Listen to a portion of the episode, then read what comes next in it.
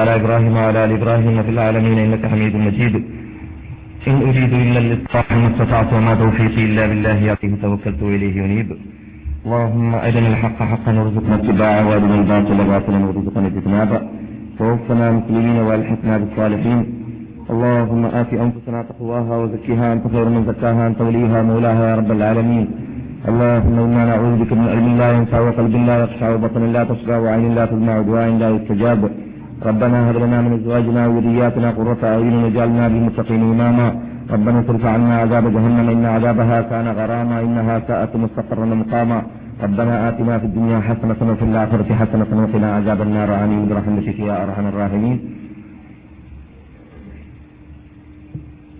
أعوذ بالله من الشيطان الرجيم بسم الله الرحمن الرحيم هو الذي أرسل رسوله بالهدى ودين الحق ليظهره على الدين كله ولو كره المشركون. ويقول ربنا تبارك وتعالى أي أولم يريدون ليطفئوا نور الله بأفواههم والله متم نوره ولو كره الكافرون. ബഹുമാനികളെ, വിശുദ്ധ മദീനവാസികളെ, പണ്ഡിതന്മാരെ, ശ്രോതാക്കളെ, സഹോദരന്മാരെ, സഹോദരികളെ, അസ്സലാമു അലൈക്കും.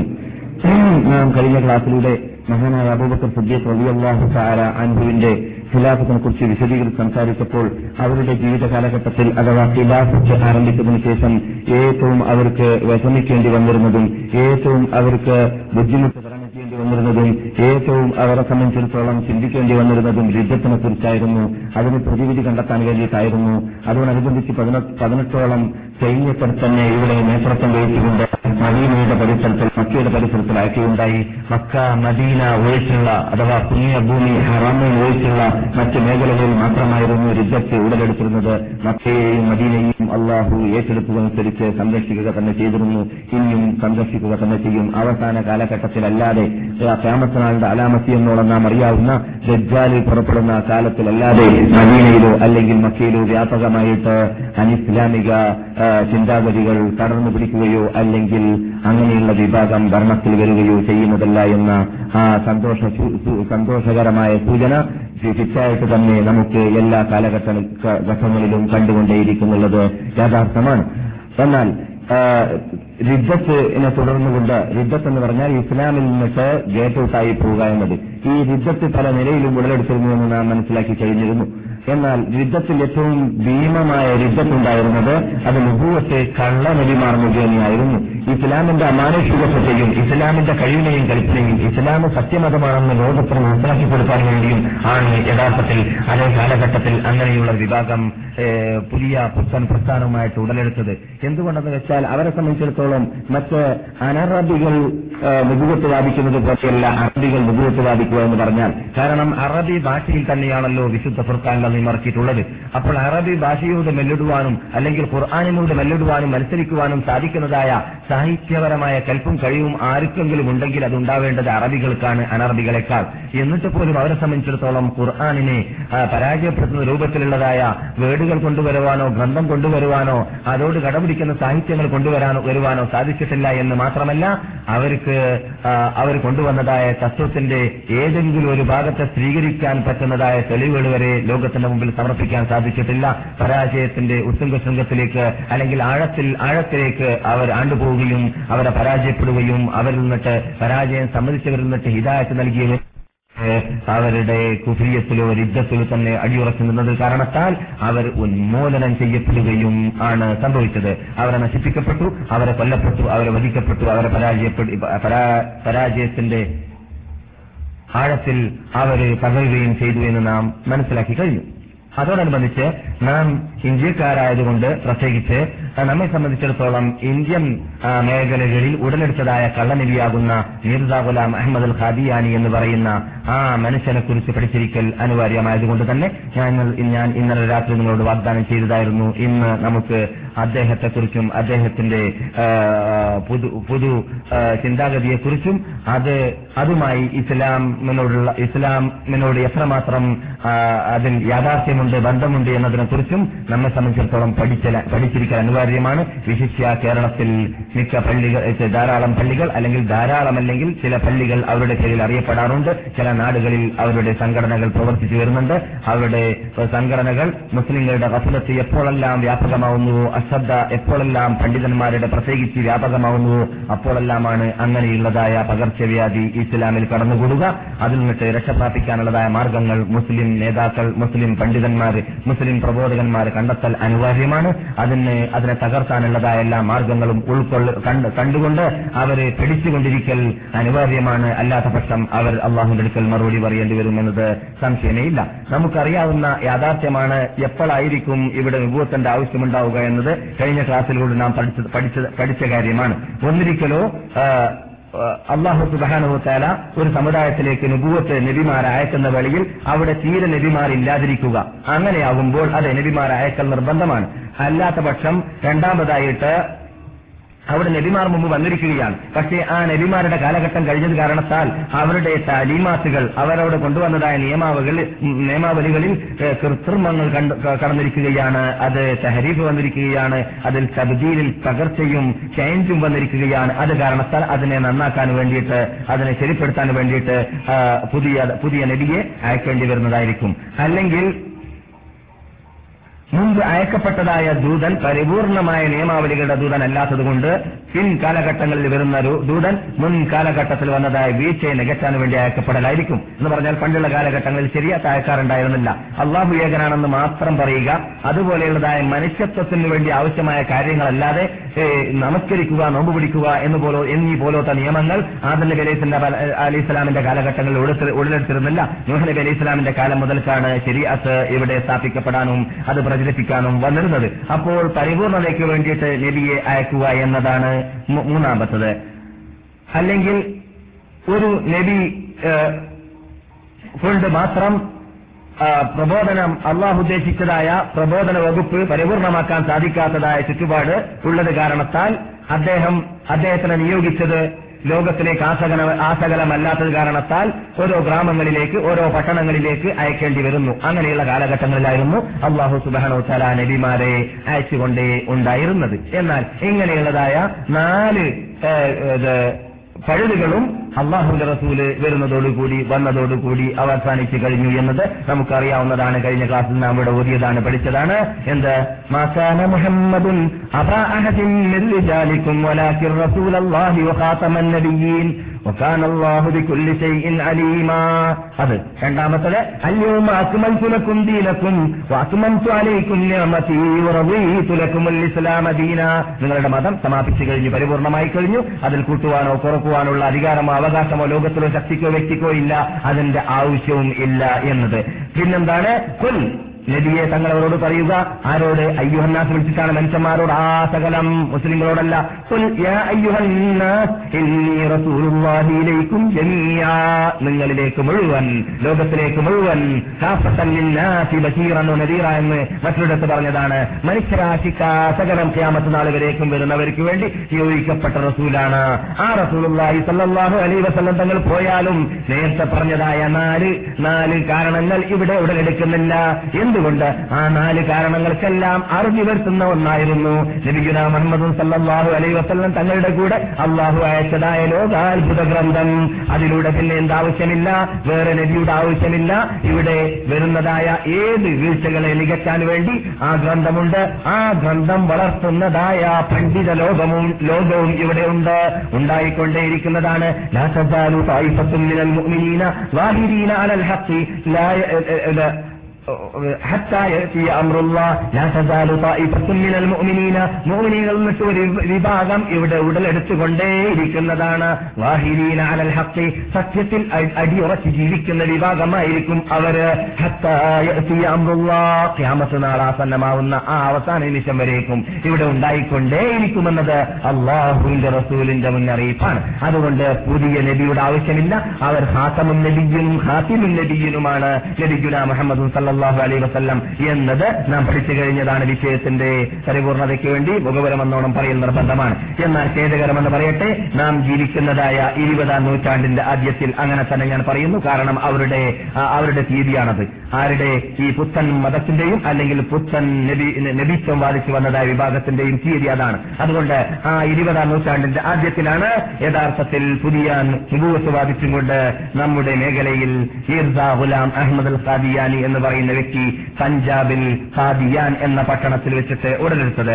അദ്ദേഹം ഇംഗ്ലീഷുകാരെയും ബ്രിട്ടീഷുകാരെയും എല്ലാം കൂടുതൽ സഹകരിച്ച് അവർക്കുള്ളതായ എല്ലാ ഒത്താശകൾ ചെയ്തു കൊടുത്ത് അവർക്ക് വേണ്ടുന്ന പട്ടാളത്തെയും സൈന്യത്തെയും സമ്പത്തിനെയും എല്ലാം എല്ലാം അവന്റെ അദ്ദേഹത്തിന്റെ ഖാദിയാൻ എന്ന് പറയുന്നതായ നാട്ടിലും ആ പഞ്ചാബ് ഭാഗത്തുള്ളതെല്ലാം ഏതെല്ലാം രൂപത്തിൽ ഇംഗ്ലീഷുകാരോട് സഹകരിച്ച് ജീവിക്കാൻ സാധിക്കുന്നുവോ ആ രൂപത്തിലെല്ലാം ജീവിച്ചുകൊണ്ടിരുന്നതായ ഒരു വലിയ കുടുംബത്തിൽ ഒരു തറവാട്ടിലായിരുന്നു ഖാദിയാൻ ഈ ഖാദിയാൻ എന്ന നാട്ടിൽ ഈ വ്യക്തി അഥവാ മിർസാ ഗുലാം ജനിച്ചിരുന്നത്.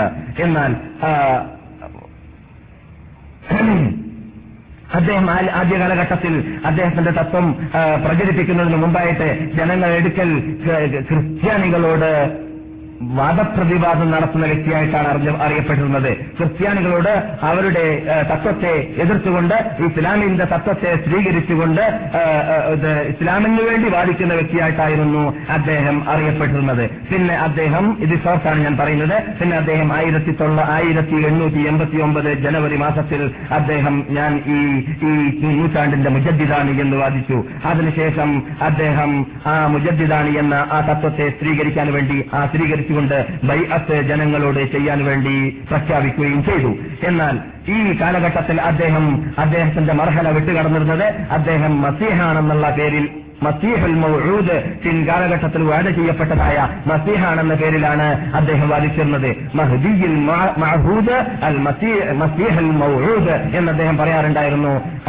അതിനുശേഷം ഓരോ മർഹലകളിലായിട്ട് നിങ്ങൾ കേൾക്കാൻ പോകുന്നതായ ഓരോ മേഖലകളിലായിട്ട് അദ്ദേഹത്തിന്റെ വാദങ്ങൾക്ക് പുരോഗതി പ്രാപിച്ചുകൊണ്ടേയിരുന്നു. അങ്ങനെ ആയിരത്തി തൊള്ളായിരത്തി എട്ടിലാണ് ആയിരത്തി എണ്ണൂറ്റി നമ്മൾ പറഞ്ഞു ആയിരത്തി എണ്ണൂറ്റി എൺപത്തി ഒമ്പതിലാണ് അദ്ദേഹം വാദം മുജദ്ദിദ് എന്ന വാദം ആരംഭിച്ചതെങ്കിലും ആയിരത്തി തൊള്ളായിരത്തി എട്ടിൽ അദ്ദേഹം ഈ ലോകത്തിന് തൊട്ട് അദ്ദേഹത്തിന്റെ അപകടത്തിൽ നിന്നിട്ട് രക്ഷപ്രാപിക്കാൻ രക്ഷപ്രാപിക്കാൻ വേണ്ടി അല്ലാഹു സുബ്ഹാനഹു വ തആല അദ്ദേഹത്തിനെ കൊണ്ടുപോവുകയും ചെയ്തു. എന്നാൽ അദ്ദേഹത്തിനെ സംബന്ധിച്ചിടത്തോളം ചരിത്രകാരന്മാരും അവരുടെ ഗ്രന്ഥങ്ങളിൽ അവരുടെ ഖാദിയാനികളുടെ ഗ്രന്ഥങ്ങളിൽ സ്ഥാപിച്ചതാണ് ഹിസ്രിയ ക്ഷയരോഗം എന്ന് പറയില്ലേ, മറ്റേ ഹൃദയത്തിന് നെഞ്ഞിന് ബാധിക്കുന്ന രോഗം, സെല്ല് ക്ഷയരോഗം ക്ഷയരോഗം ധാരാളം രോഗങ്ങൾ അദ്ദേഹത്തിനുണ്ടായിരുന്നു എന്നും അദ്ദേഹത്തിന്റെ രോഗങ്ങളിൽ ഏറ്റവും പ്രധാന രോഗം അവർ തന്നെ അദ്ദേഹത്തിന്റെ ഖലീഫമാരും അദ്ദേഹത്തിന്റെ മക്കളും എഴുതിയതാണ്. പിന്നെ നിങ്ങൾ കേൾക്കാൻ പോകുന്നു അദ്ദേഹത്തിന് പിടിച്ചതായ രോഗങ്ങളിൽ മാരകമായ രോഗം അദ്ദേഹത്തിന്റെ ബുദ്ധിക്ക് സ്ഥിരതയില്ലാത്ത വ്യക്തിയായിട്ടാണ് ഞങ്ങൾ പലപ്പോഴും മനസ്സിലാക്കാറുണ്ടായിരുന്നത് എന്ന് അവർ തന്നെ എഴുതിപ്പോയിരിക്കുകയാണ്. എന്നാൽ അദ്ദേഹം ആ സമയത്ത് അദ്ദേഹം ഇങ്ങനെയുള്ളതായ വാദവുമായിട്ട് ഉടലെടുത്തപ്പോൾ പണ്ഡിത ലോകം അദ്ദേഹത്തോട് ശക്തിയായിട്ട് എതിർത്തു. ഓരോ കാലഘട്ടങ്ങളിലായിട്ട് അദ്ദേഹം ജീവിച്ചിരുന്ന കാലഘട്ടത്തിൽ സനഉല്ലാ അൽ അമൃതസരി എന്ന് പറയുന്ന മഹാപണ്ഡിതൻ ഡൽഹിയിൽ വെച്ചിട്ടും അതുപോലെ തന്നെ അല്ലാമ വിശ്വമഹാകവി കവി മുഹമ്മദ് ഇഖ്ബാൽ ഇഖ്ബാലും അതേപോലെ തന്നെ മസ്ഊദ് ആലം നദവി എന്നീ എന്നീ അന്നത്തെ കാലഘട്ടത്തിൽ ജീവിച്ചതായ പണ്ഡിതന്മാർ ഇന്ത്യ പാകിസ്ഥാൻ പാകിസ്ഥാനില്ല ഇന്ത്യ ഇന്നത്തെ കാലഘട്ടത്തിൽ അറിയപ്പെടുന്ന പാകിസ്ഥാൻ എന്നീ സ്ഥലങ്ങളിലുണ്ട് ായ പണ്ഡിതന്മാരെല്ലാം അവരൽ അവരാൽ കഴിയുന്ന രൂപത്തിൽ കഴിവിന്റെ പരമാവധി അവരെ വിമർശിക്കുകയും എതിർക്കുകയും ചെയ്തിരുന്നു. എന്നാൽ പക്ഷേ ഖേദകരമെന്ന് പറയട്ടെ, നമുക്കറിയാവുന്നതാണ് അസത്യത്തിന്റെ ഉടമകളുടെ പിന്നിൽ ആൾക്കാരെ ബഹുഭൂരിപക്ഷത്തെ ഏത് കാലഘട്ടത്തിലും എവിടെയും പെട്ടെന്ന് പെട്ടെന്ന് കിട്ടിക്കൊണ്ടേയിരിക്കും. പിശാചിന്റെ പദ്ധതികളിൽ പെട്ടതാണ് ലോകത്തിൽ അവന്റെ വിഭാഗത്തെ അവന്റെ സൈന്യത്തെ ഇവിടെ സൃഷ്ടിച്ചുകൊണ്ട് വിടുക എന്നത്. അതുകൊണ്ട് പിശാചിന്റെ പ്രവർത്തനം അവന്റെ ഗൂഢാലോചന അവന്റെ തന്ത്ര മതന്ത്ര മതന്ത്ര തന്ത്ര കുതന്ത്രങ്ങൾ ഇവിടെ നടന്നുകൊണ്ടിരിക്കുന്ന കാലഘട്ടത്തിലെല്ലാം അവന്റെ സൈന്യം അധികരിച്ചുകൊണ്ടേയിരിക്കുമെന്നതിന് എന്നതിൽ അത്ഭുതമില്ല. എന്നാൽ പാകിസ്ഥാനെ സംബന്ധിച്ചിടത്തോളം പറയുകയാണെങ്കിൽ അദ്ദേഹത്തിന്റെ പിന്നിലും ആയിരത്തി തൊള്ളായിരത്തി നാൽപ്പത്തി ഏഴിൽ ഏഴിൽ പാകിസ്ഥാൻ ഇന്ത്യയിൽ നിന്നിട്ട് വേറുപെട്ട വേളയിൽ മീർസ ബഷീറുദ്ദീൻ മഹ്മൂദ് എന്ന് പറയുന്ന അദ്ദേഹത്തിന്റെ മകൻ രണ്ടാം ഖലീഫിയായിട്ട് അവർ മനസ്സിലാക്കാറുള്ളതാണ്. ആരുടെ ഇത് ഖാദിയാനിയുടെ രണ്ടാം ഖലീഫിയായിട്ട് മനസ്സിലാക്കുന്നതായ അദ്ദേഹത്തിന്റെ കീഴിലായിരുന്നു അവിടെ അവിടെ പ്രവർത്തനം ആരംഭിച്ചിരുന്നത്. ഖേദകരമെന്ന് പറയട്ടെ, അവിടെ ഉള്ളതായ മുസ്ലിംകളെ സംബന്ധിച്ചിടത്തോളം പണ്ഡിതന്മാരെ സംബന്ധിച്ചിടത്തോളം അവര് ശ്രദ്ധിക്കാത്തത് കൊണ്ട് അല്ലെങ്കിൽ വേണ്ടത്ര ശ്രദ്ധ ചെലുത്താത്തത് കൊണ്ടോ ശ്രദ്ധിച്ചിട്ടുണ്ടെങ്കിൽ തന്നെ വേണ്ടത്ര ശ്രദ്ധ വന്നില്ല പണ്ഡിതന്മാരിലട്ടെ. അത് അത് കാരണത്താൽ തന്നെ അവരുടെ ആ ഗഫലത്തിലൂടെ ഇവർ കയറിക്കൂടി ഭരണകൂടത്തിൽ നേതൃത്വത്തിൽ വരേക്കും. എത്രത്തോളം അവിടുത്തെ വസീർ ഖാരിജിയ എന്ന പേരിൽ അറബിയിൽ പറയുന്ന എന്ന് പറഞ്ഞാൽ വിദേശകാര്യമന്ത്രി സഫറുല്ലാ ഖാൻ, നിങ്ങൾക്ക് കയറിക്കേട്ട് പരിചയമുണ്ട്, ഐക്യരാഷ്ട്രസഭയിലേക്ക് ആ മനുഷ്യൻ ഇസ്ലാമിന്റെ പേരിൽ എത്തിയിരുന്നു. അദ്ദേഹം ഖാദിയാനീസത്തിന്റെ കടിഞ്ഞാണ് പിടിച്ചിരുന്ന ഒരു മഹാവ്യക്തിയായിരുന്നു. എന്നിട്ട് വരേക്കും അങ്ങനെയുള്ള ആൾക്കാർക്ക് നേതൃത്വത്തിൽ കയറിക്കൂടാൻ അവിടെ സാധിച്ചു. അശ്രദ്ധ കാരണത്താൽ ഇസ്ലാമിക ഭരണകൂടം സ്ഥാപിക്കാൻ വേണ്ടിയിട്ടായിരുന്നു ഏർപ്പെട്ടിരുന്നതെങ്കിലും ഖേദകരമെന്ന് പറയട്ടെ, ഇങ്ങനെയുള്ള സിർസിർമ ഇസ്ലാമിന്റെ ഒറിജിനൽ ഇസ്ലാമല്ല, സിർസിർമ ഇസ്ലാമിന്റെ അല്ലെങ്കിൽ ഇസ്ലാമിൽ കരിഞ്ചന്തുണ്ടാക്കിയതായ വിഭാഗത്തിന്റെ പേരായിരുന്നു മുൻപന്തിയിൽ അവിടെ ഭരണകൂടത്തിൽ വന്നുപോയിരുന്നത് ആ കാലഘട്ടത്തിൽ.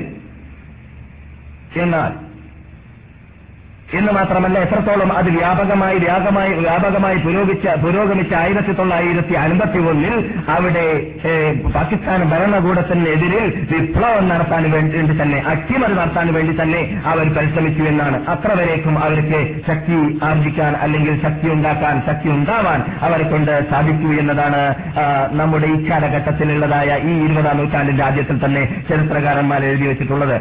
ഒരവസരത്തിൽ ഒരവസരത്തിൽ അവർ ായ ശൂരികളോടുകൂടി കമ്മ്യൂണിസ്റ്റുകാരോടുകൂടിയായിരുന്നു അവര് അട്ടിമറിക്ക് പരിശ്രമം നടത്തിയിരുന്നത്. അത് ആയിരത്തി തൊള്ളായിരത്തി അൻപത്തി ഒന്നിലായിരുന്നു. അങ്ങനെ അവസാനം ആ കാലഘട്ടത്തിൽ അവിടെ ആയിരത്തി തൊള്ളായിരത്തി അൻപത്തി ഒന്നിൽ തന്നെ അല്ലെങ്കിൽ അല്ല ആയിരത്തി തൊള്ളായിരത്തി എഴുപത്തിനാലിൽ അതിനുശേഷം അത് വ്യാപകമായി വ്യാപകമായിട്ട് അവിടെ ഉണ്ടായിരുന്ന അവരുടെ പ്രവർത്തനം അത് ശക്തി ആർജിച്ചു എന്നതിലേക്കുള്ള തെളിവായിട്ട് ഞാൻ പറയുകയാണ്. അവിടെ റബുവ എന്ന് പറയുന്ന സ്ഥലത്ത് വെച്ചിട്ട് മുസ്ലിംകൾ പോകുന്നതായ തീവണ്ടിയെ മൂവായിരം ഖാദിയാനികൾ പിടിച്ചു നിർത്തുകയും അതിന്റെ അകത്തുള്ളവരെയെല്ലാം കത്തികൊണ്ടോ മാരകമായ ആയുധം കൊണ്ടോ ആക്രമിക്കുകയും ചെയ്തതായ സംഭവം നിങ്ങൾ ഒരു പക്ഷേ കേട്ടിട്ടുണ്ടായിരിക്കാം. ആ അവസരത്തിൽ ഞാൻ ഇവിടെയാണുള്ളത്.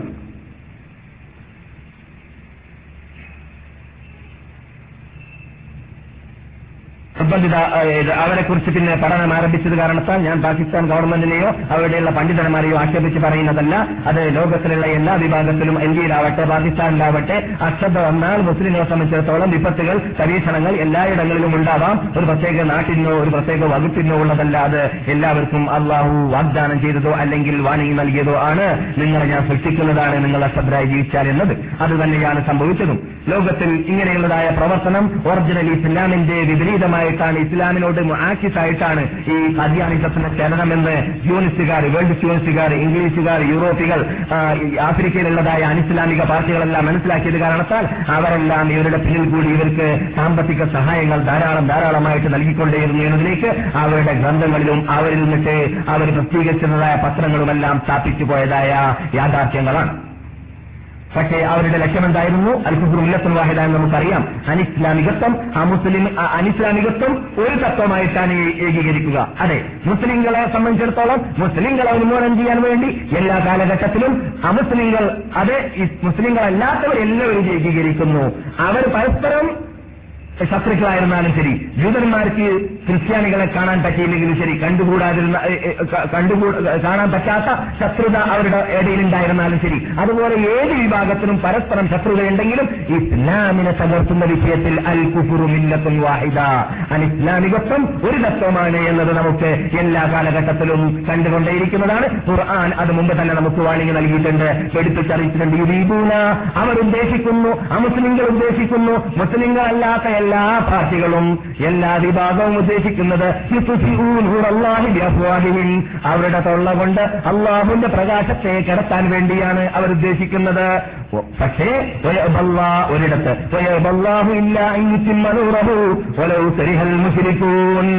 അള്ളാഹു സുബ്ഹാനഹു വ തആലാന്റെ പ്രകാശം സൂര്യനെ ആർക്കാണ് തൊള്ള കൊണ്ട് കടത്താൻ പറ്റുക? സൂര്യൻ പോലെയാണ് ഇസ്ലാം എന്ന് പറയുന്നത്.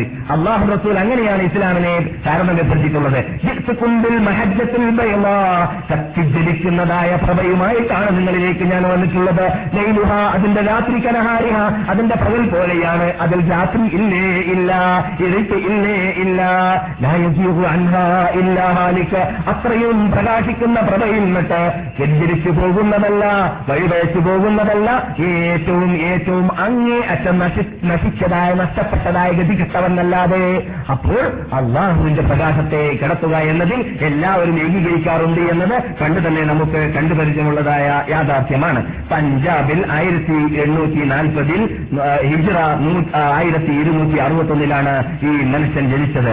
അദ്ദേഹം അദ്ദേഹത്തിനെ കുറിച്ച് പറയുന്നു, ഗുലാം എന്നാണ് എന്റെ പേര്, എന്റെ വാപ്പാന്റെ പേരും ഗുലാം മുർത്തവ എന്നാണ് എന്റെ വാപ്പാന്റെ ഇത് എന്നിട്ട് അദ്ദേഹം പറയുന്നു, അദ്ദേഹത്തിന്റെ സിൽസിലയെ കുറിച്ച് അഫ അബുൽ മുഹമ്മദി എന്നാണ്.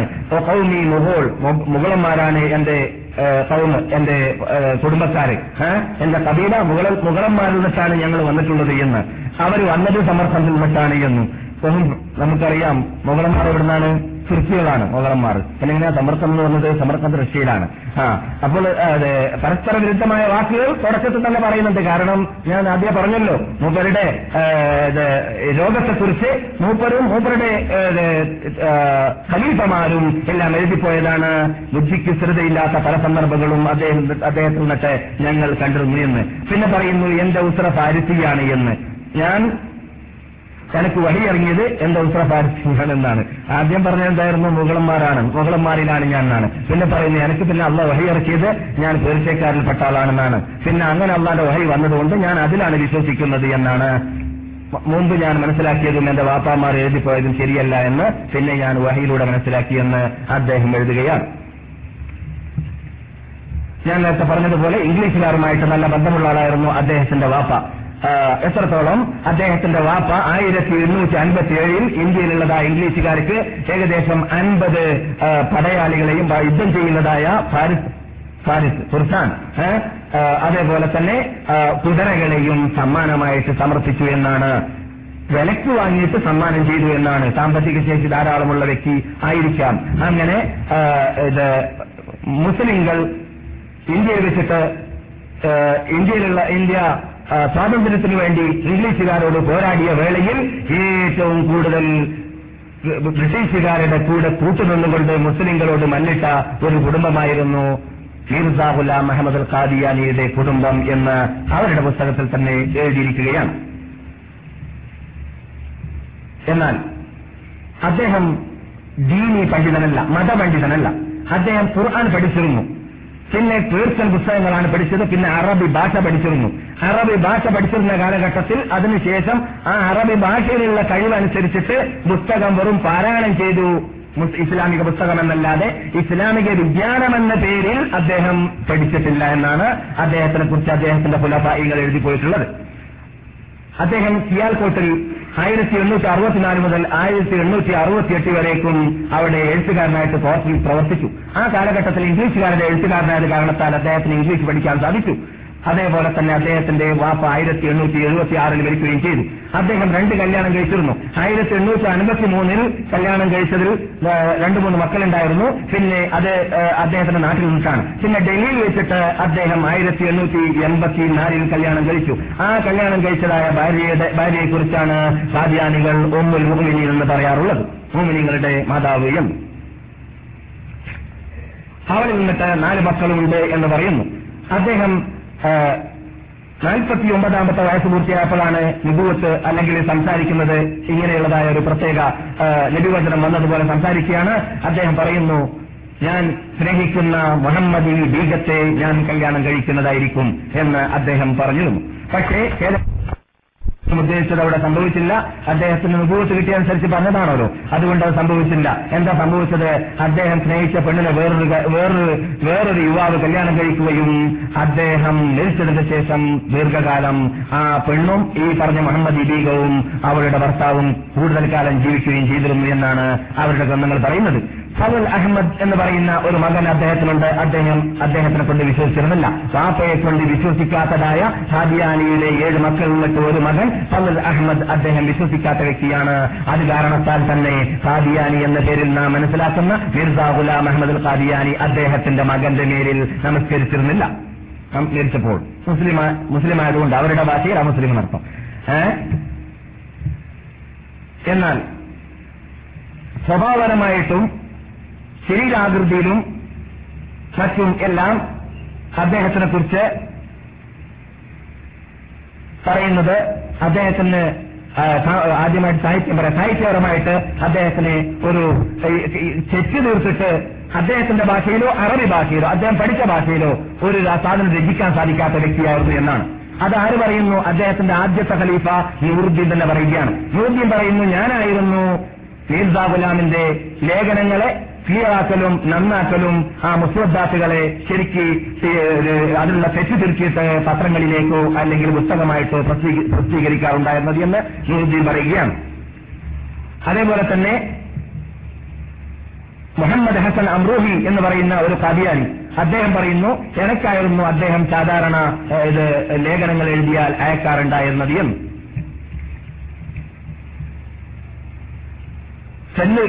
ക്ഷയരോഗം പിടിച്ചു എന്നും നമ്മൾ ആദ്യം പറഞ്ഞില്ലേ, അത് ഹവറത്തുൽ അഖ്ദസ് എന്ന ഞങ്ങളുടെ മഹാനബി അദ്ദേഹത്തിന് ശല്യരോഗമുണ്ടായിരുന്നു എന്ന് യാക്കൂബ് ഖാദിയാനി എന്ന് പറയുന്ന ഒരു ഖാദിയാനി പറഞ്ഞതായിട്ട് ഹഖീഖത്തുൽ വഹി മിർസാ ഗുലാമിന്റെ പുസ്തകമാണ്. അതിൽ ഇരുന്നൂറ്റി ആറ് ഇരുന്നൂറ്റി ഏഴ് പേജിൽ കാണാം. അദ്ദേഹത്തിന് പിടിച്ച രോഗങ്ങളെല്ലാം ആ പേജിലുണ്ട്. ഹിസ്റ്റീരിയ രോഗം, അതുപോലെ തന്നെ ബഷീർ അഹമ്മദ് അദ്ദേഹത്തിന് അദ്ദേഹത്തിന്റെ വാപ്പനെ കുറിച്ച് പറയുകയാണ്, എന്റെ വാപ്പാക്ക് ഏത് സമയത്തും രോഗമായിരുന്നു. വാപ്പ തന്നെ ഒരു അവസരത്തിൽ ഞങ്ങളോട് പറയുകയുണ്ടായി, എന്റെ മീഡിയ ുള്ള രോഗം അത് തലവേദനയും നെഞ്ചു രോഗവുമാണ്, എന്റെ താഴെയുള്ള രോഗം എനിക്ക് സൽസുൽ ബൗലാണ്. സൽസുൽ ബൗൽ എന്ന് പറഞ്ഞാൽ മൂത്ര ഇത് എന്താണ് വാർച്ച, മൂത്രവാർച്ച, മൂത്ര ഒഴുകിക്കൊണ്ടിരിക്കുന്ന രോഗം. അങ്ങനെ രണ്ട് രോഗം എനിക്കുണ്ടായിരുന്നു എന്ന് പറഞ്ഞു എന്നത് എവിടെയുള്ളത്? ഇതൊന്നും ഞാൻ എന്റെ ഇഷ്ടത്തിൽ പറയുകയല്ല, ഇത് അവരുടെ ഗ്രന്ഥത്തിൽ നിന്നാണ്, അവരുടെ ഗ്രന്ഥത്തിൽ നിന്നിട്ടാണ് നാം ഉദ്ധരിക്കുന്നത്. ഹഖീഖത്തുൽ വഹി എന്ന് പറയുന്ന മിർസാ ഗുലാം അഹമ്മദ് ഖാദിയാനിയുടെ നേരിദ്ധരിച്ച പേജുകളിൽ ഈ വാക്കുകൾ കാണാം.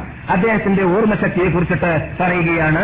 അദ്ദേഹം തന്നെ പറയുന്നു, എന്റെ ഓർമ്മശക്തി വളരെ കുറവാണ്. ഒരു വ്യക്തിയെ തുടർച്ചയായിട്ട് നാലും അഞ്ചും പ്രാവശ്യം കണ്ടാൽ പോലും പിന്നെ കണ്ടാൽ എനിക്ക് അദ്ദേഹത്തെ ഓർമ്മ വരാറില്ല എന്ന് അദ്ദേഹം തന്നെ പറയുകയാണ്. പിന്നെ അദ്ദേഹം വഹി ഏൽക്കാൻ പറ്റുന്ന വ്യക്തിയാണോ അല്ലേ എന്നുള്ളത് പിന്നെ അറിയാം, പിന്നെ നമുക്ക് മനസ്സിലാക്കാം.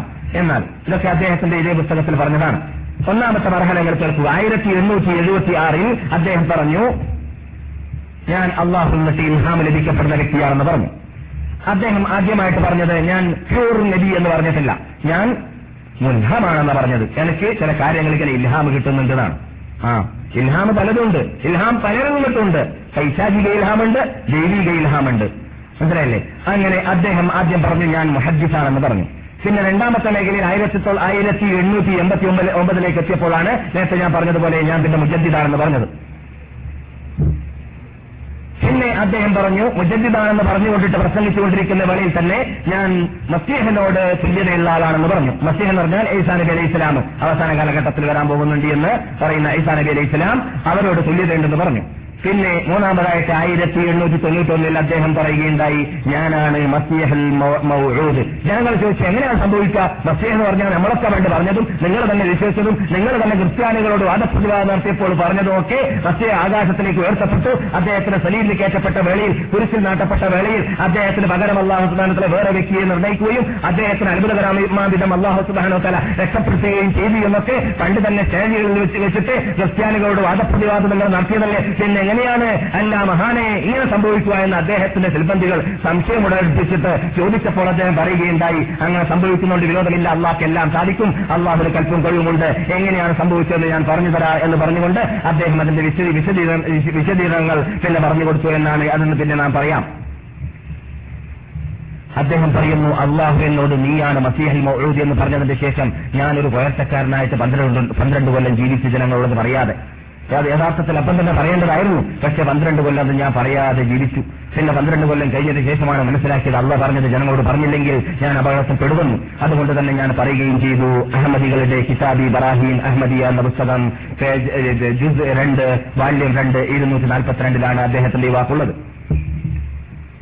എന്നാൽ ഞാൻ ആദ്യഘട്ടത്തിൽ ഇങ്ങനെയുള്ളതായ ഈ വഹി ഇറങ്ങിയതിനു ശേഷം വരേക്കും ഞാൻ മുമ്പ് ഈസാ നബി അലൈഹിസ്സലാം അറിഞ്ഞാൻ പോകുന്നുണ്ട് എന്ന വിശ്വാസം എന്റെ കൂടെ ഉണ്ടായിരുന്നു. അങ്ങനെ അവസാനം അതിനെ മാറ്റിപ്പറയാൻ വേണ്ടിയിട്ട് അതാ ഞാൻ ഇൽഹാം അനുസരിച്ചിട്ട് ജനങ്ങളോട് പ്രഖ്യാപിക്കാൻ വേണ്ടിയിട്ട് പന്ത്രണ്ട് വർഷത്തിന് ശേഷം ആരംഭിച്ചു. ഹഖീഖത്തെ വഹി നൂറ്റി നാൽപ്പത്തി ഒന്നാമത്തെ പേജിൽ ആണ് ഇത്, അവരുടെ ഗ്രന്ഥമാണ്.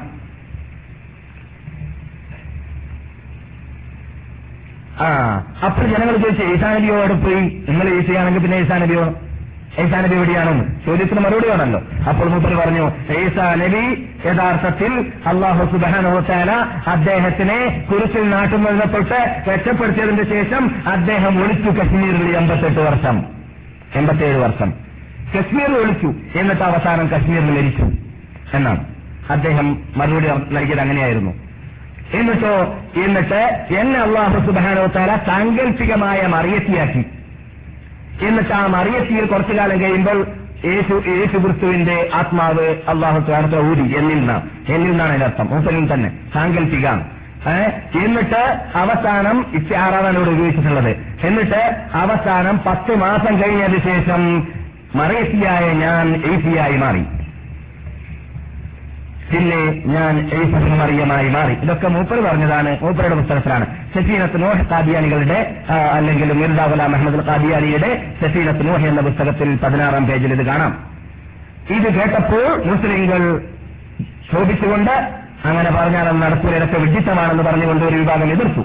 അങ്ങനെ എതിർത്തുകൊണ്ട് ഖാദിയാൻ എന്ന് പറയുന്ന നാട്ടിലും പഞ്ചാബിലും കുഴപ്പമുണ്ടായപ്പോൾ രക്ഷയില്ല എന്ന് കണ്ടപ്പോൾ ഡൽഹിയിലേക്ക് ഹിജ്റ പോയി. അങ്ങനെ തന്നെയാണ് അവിടെ ഗ്രന്ഥത്തിലുള്ളത്. ഡൽഹി ഡൽഹിയിലേക്ക് ഹിജ്റ പോയി.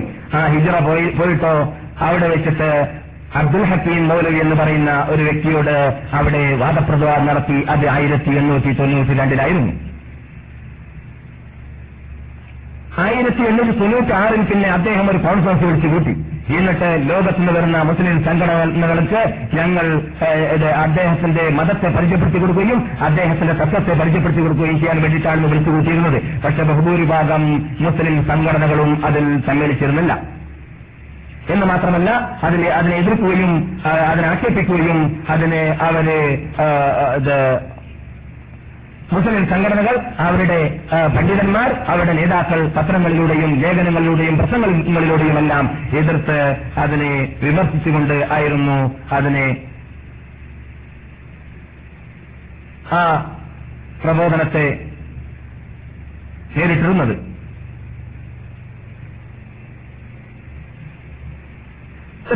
എണ്ണൂറ്റി തൊണ്ണൂറ്റി എട്ടിൽ അദ്ദേഹം പ്രഖ്യാപിച്ചു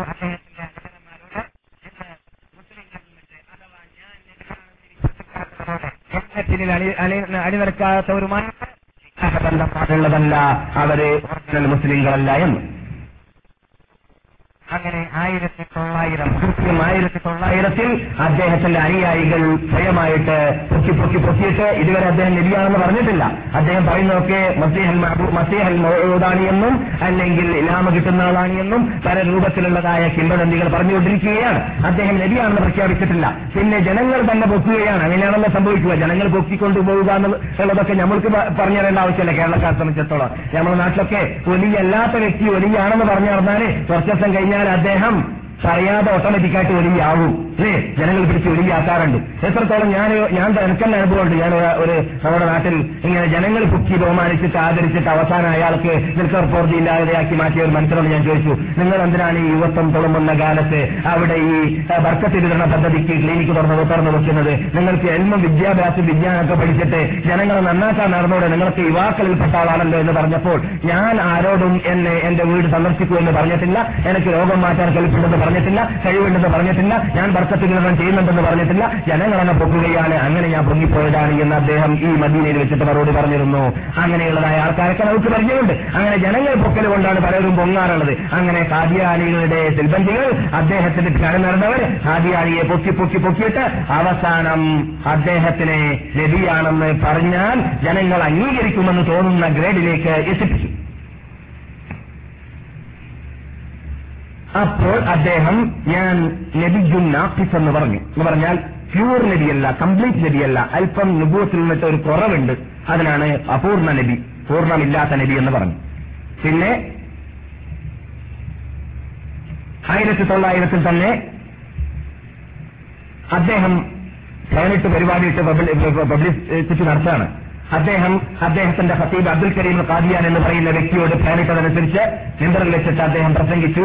നാം നമ്മുടെ മഹാവ്യക്തിയെ നാം ബഹുമാനിച്ച് ആദരിച്ച് വേണ്ടതുപോലെ ആദരിച്ചിട്ടില്ല, ബഹുമാനിച്ചിട്ടില്ല. യഥാർത്ഥത്തിൽ അദ്ദേഹം അല്ലാഹുവിന്റെ ദൂതനാണെന്നാണ് ഞാൻ മനസ്സിലാക്കിയിട്ടുള്ളത്.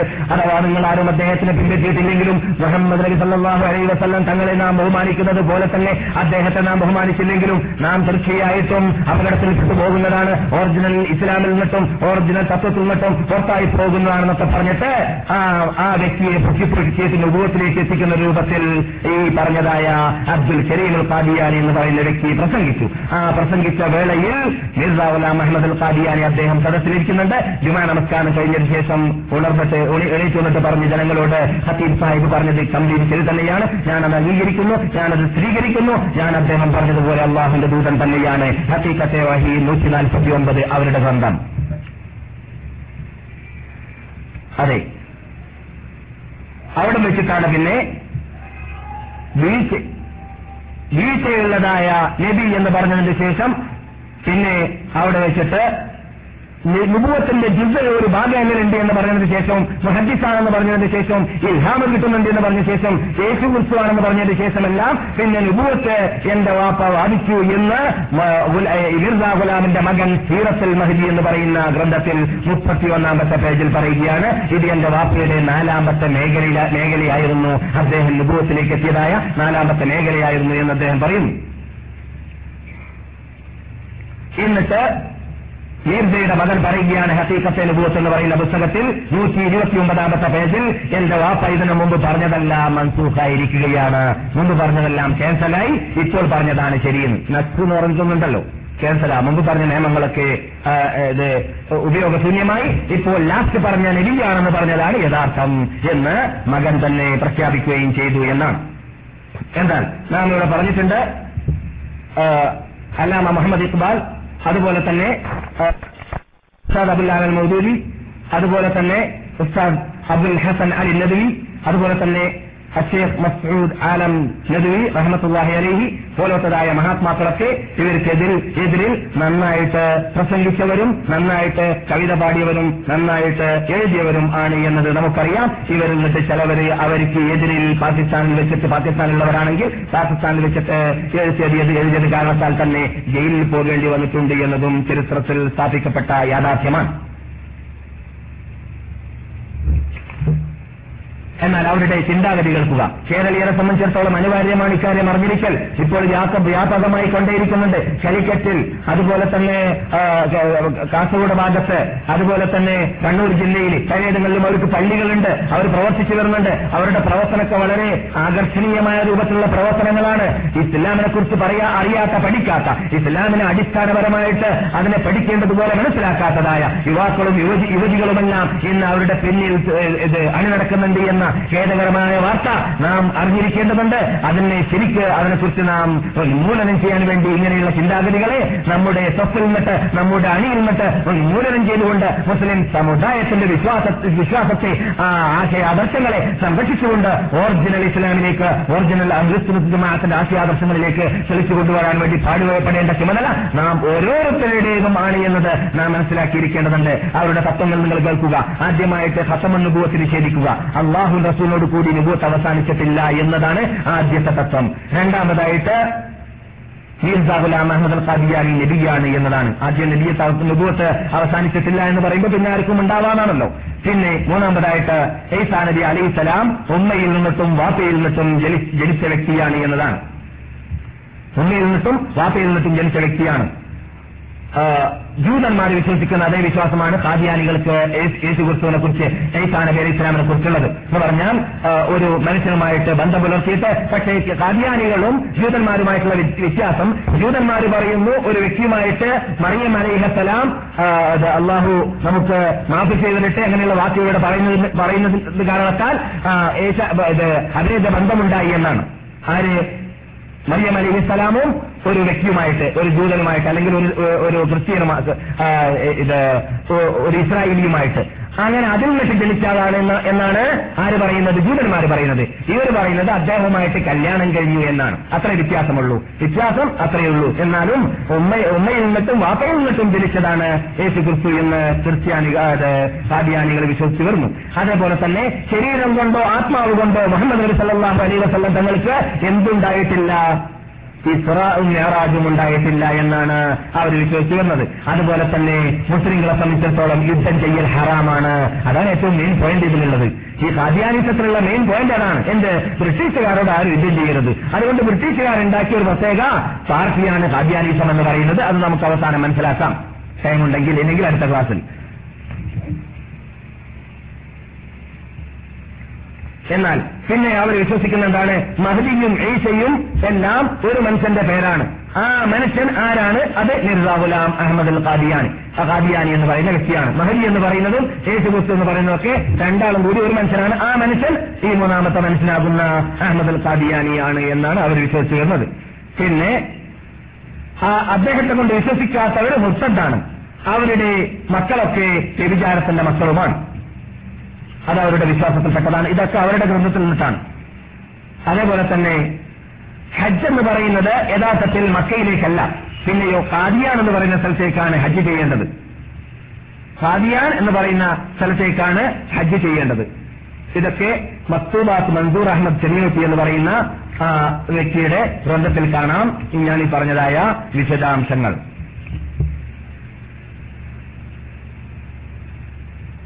എന്നാൽ അദ്ദേഹം ഖുർആനിനെ വളച്ചൊടിക്കാൻ വേണ്ടി പരിശ്രമിച്ചിട്ടുണ്ട്.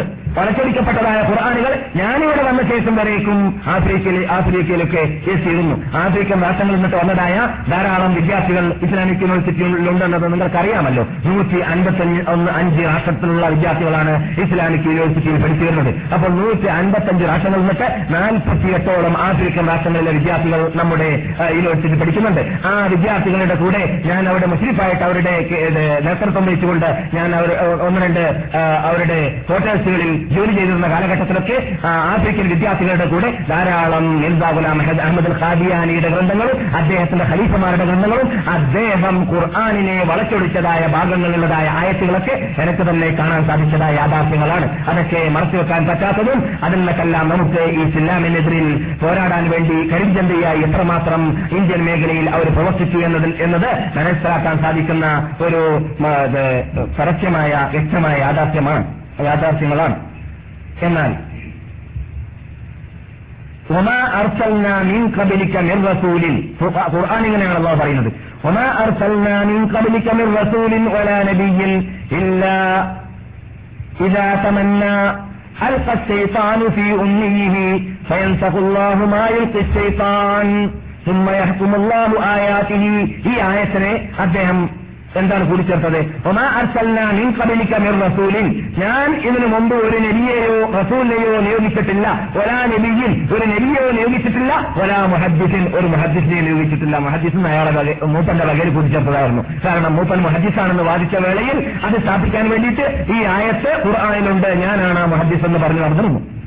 അതേപോലെ തന്നെ അദ്ദേഹം യാ അയ്യുഹല്ലദീന ആമനൂ ഇൻ തഖത്തുല്ലാഹ യജഅൽ ലക്കും ഫുർഖാനൻ വയഗ്ഫിർ അൻകും സയ്യിആതികും വയഗ്ഫിർ ലക്കും വല്ലാഹു ദുൽ ഫളിൽ അദീം എന്ന ആയത്തിന്റെ എന്ന ആയത്തിനെ അദ്ദേഹം യജഅൽ ലക്കും നൂറൻ തംശൂന ബിഹി എന്ന് അദ്ദേഹം മാറ്റത്തിരിച്ചിരുന്നു. പക്ഷേ ഖുർആനിന് പ്രത്യേക കഴിവ് കഴിവുണ്ടെന്ന് അവിടെ പറഞ്ഞിട്ടുണ്ട്. ഖുർആൻ മാറ്റത്തിരിച്ചിൽ വ്യക്തിയാണെന്ന് പെട്ടെന്ന് നടക്കാൻ പോകുന്ന സംഗതിയെല്ലാം നമുക്കറിയാം. അതുകൊണ്ട് തന്നെ അത് ആഫ്രിക്കൻ രാഷ്ട്രത്തിലേക്കൊക്കെ എത്തുന്നതിന് മുമ്പ് തന്നെ ഇന്ത്യൻ മുസ്ലിങ്ങൾ, പാകിസ്ഥാൻ മുസ്ലിങ്ങൾ അത് മനസ്സിലാക്കിയിട്ട് അതിലുള്ള കരിഞ്ചന്തകളെ കരിഞ്ചന്തകളെ ആ കാലഘട്ടത്തിൽ മുസ്ലിങ്ങൾ പ്രചരിപ്പിച്ചിരുന്ന പത്രത്തിൽ പ്രചരിപ്പിച്ചിരുന്ന പുസ്തകങ്ങളിൽ പ്രചരിപ്പിച്ചിരുന്ന മാസികകളിലെല്ലാം ഉൾക്കൊള്ളിച്ചിരുന്നു എന്നല്ലാതെ മുസ്ലിങ്ങൾ അത് കണ്ടിട്ട് കണ്ണടച്ചു നിന്നു എന്ന് ആരും തെറ്റിദ്ധരിക്കരുത്. പക്ഷേ അവൻ അങ്ങനെയും ചെയ്യാൻ വേണ്ടി പോലും പരിശ്രമിച്ചു എന്നത് വേണം പറയാൻ വേണ്ടിയിട്ടാണ് ഞാൻ നിങ്ങളുടെ മുമ്പിൽ നടത്തിവെക്കുന്നത്. അതേപോലെ തന്നെ അള്ളാഹുവിന്റെ മേലിൽ അദ്ദേഹം കെട്ടിയുണ്ടാക്കി കെട്ടി കെട്ടിയുണ്ടാക്കി പറയുകയാണ്, ഇസ്തിറാർ ശരിയ പറയുകയാണ്. അദ്ദേഹം പറയുന്നു, ഖാദിയാനി ഖാദിയാനികളുടെ പത്രത്തിൽപ്പെട്ടതാണ്, അൻ അല്ലാഹു തആല അല്ലാഹു സുബ്ഹാനഹു വ തആല യുസല്ലി നിസ്കരിക്കാറുണ്ട്, യസൂമു നോമ്പിടിക്കാറുണ്ട്, യനാമു ഉറങ്ങാറുണ്ട്, ഉണരാറുണ്ട്, അല്ലാഹു സുബ്ഹാനഹു വ തആലക്ക് പിഴവ് വരാറുണ്ട്, അല്ലാഹു സുബ്ഹാനഹു വ തആല സംയോഗം ചെയ്യാറുണ്ട്, അല്ലാഹുവിന് മക്കൾ ഉണ്ടാവാറുണ്ട്. ഇത് ഖാദിയാനിയുടെ വാക്കാണ്. അദ്ദേഹത്തിന്റെ അൽ ഖാദിയാനി അൽ ബശരി എന്ന് പറയുന്ന പുസ്തകം, ഉർദുവിന്റെ പരിഭാഷയായിരിക്കും ഇത്, അറബിയിലെ പുസ്തകം ജുസ് രണ്ട് തൊണ്ണൂറ്റിയേഴാമത്തെ പേജിൽ കാണാം. കണ്ടില്ലേ, അള്ളാഹിനെ കുറിച്ചാണ് ഈ പറയുന്നത്. പിന്നെ നമുക്കറിയാം അള്ളാഹിനെ കുറിച്ച് അള്ളാഹു റസൂലുള്ളാഹി പറഞ്ഞത്, ലാ തഖുദുഹു സിനത്തുൻ വലാ നൗം, അള്ളാഹുവിന് തൂക്കുറക്കമോ ഉറക്കമോ പിടിപെടുകയില്ല.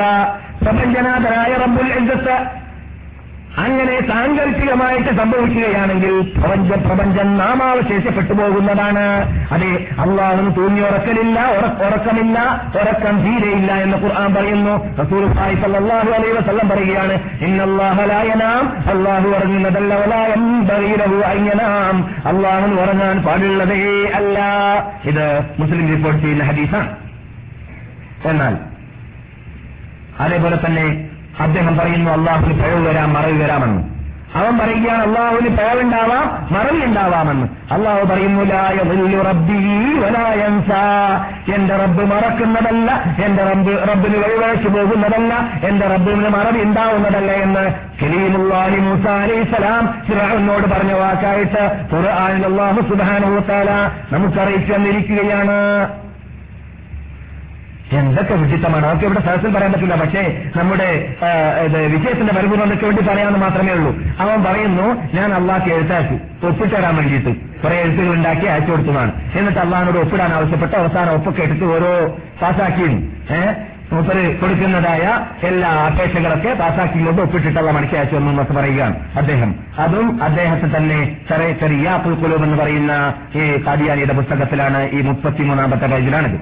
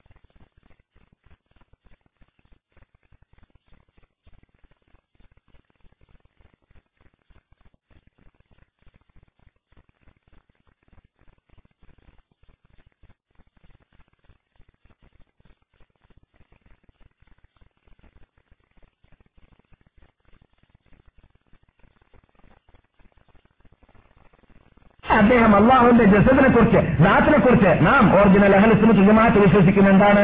അള്ളാഹു സുബ്ഹാനഹു വ തആലയിലേക്ക്, അള്ളാഹു സുബ്ഹാനഹു വ തആലാന്റെ ദാത്തിനെ മനുഷ്യന്മാരുടെ കൈ പോലോത്ത, മനുഷ്യന്മാരുടെ കാല് പോലോത്ത, മനുഷ്യന്മാരോട് തുല്യതയുള്ളതായ ഒന്നും തന്നെ ഉണ്ട് എന്ന് നാം വിശ്വസിക്കാൻ പാടുള്ളതല്ല.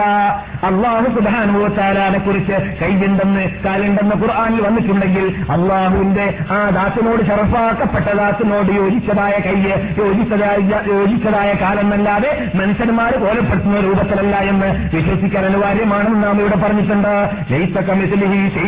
അള്ളാഹുനെ പോലത്തെ ഒന്നും തന്നെയില്ല, അവൻ കാണുന്നുണ്ട് കേൾക്കുന്നുണ്ട് എന്ന് അള്ളാഹു സുബ്ഹാനഹു വ തആല തന്നെ പറയുകയാണ്.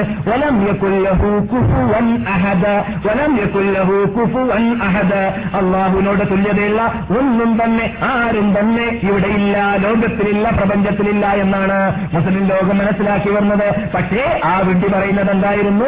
അള്ളാഹുവിനെ കുറിച്ച് നമുക്ക് കോലപ്പെടുത്താം. എങ്ങനെ? ഒരായിരം കൈകൾ, ആയിരം കാലുകൾ, ആയിരം കണ്ണുകളൊക്കെ ഉള്ള വ്യക്തിയായിട്ട് മനസ്സിലാക്കാമെന്നാണ് അദ്ദേഹം പറഞ്ഞത്.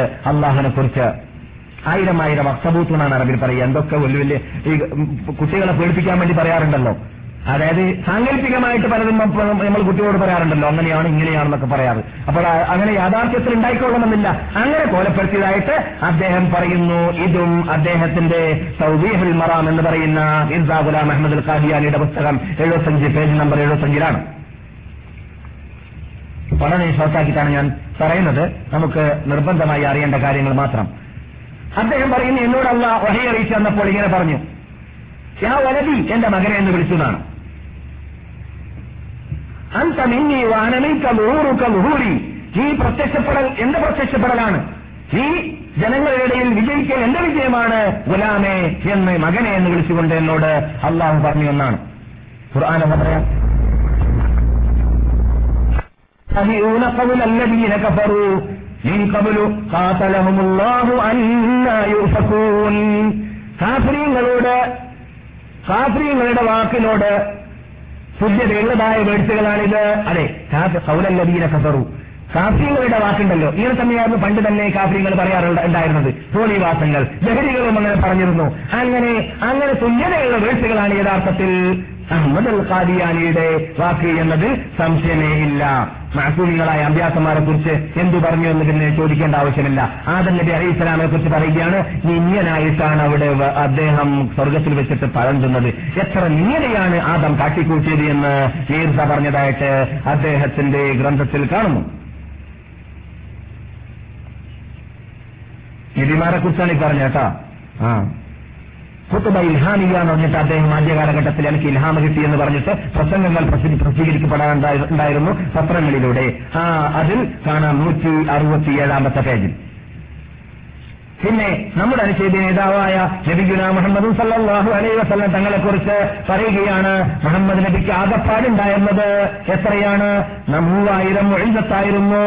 എന്നെ സംബന്ധിച്ചിടത്തോളം മൂന്ന് മില്യൺ മുഇസ്സത്താണുള്ളത് എന്ന് ആ വിട്ടി പറയുന്നു.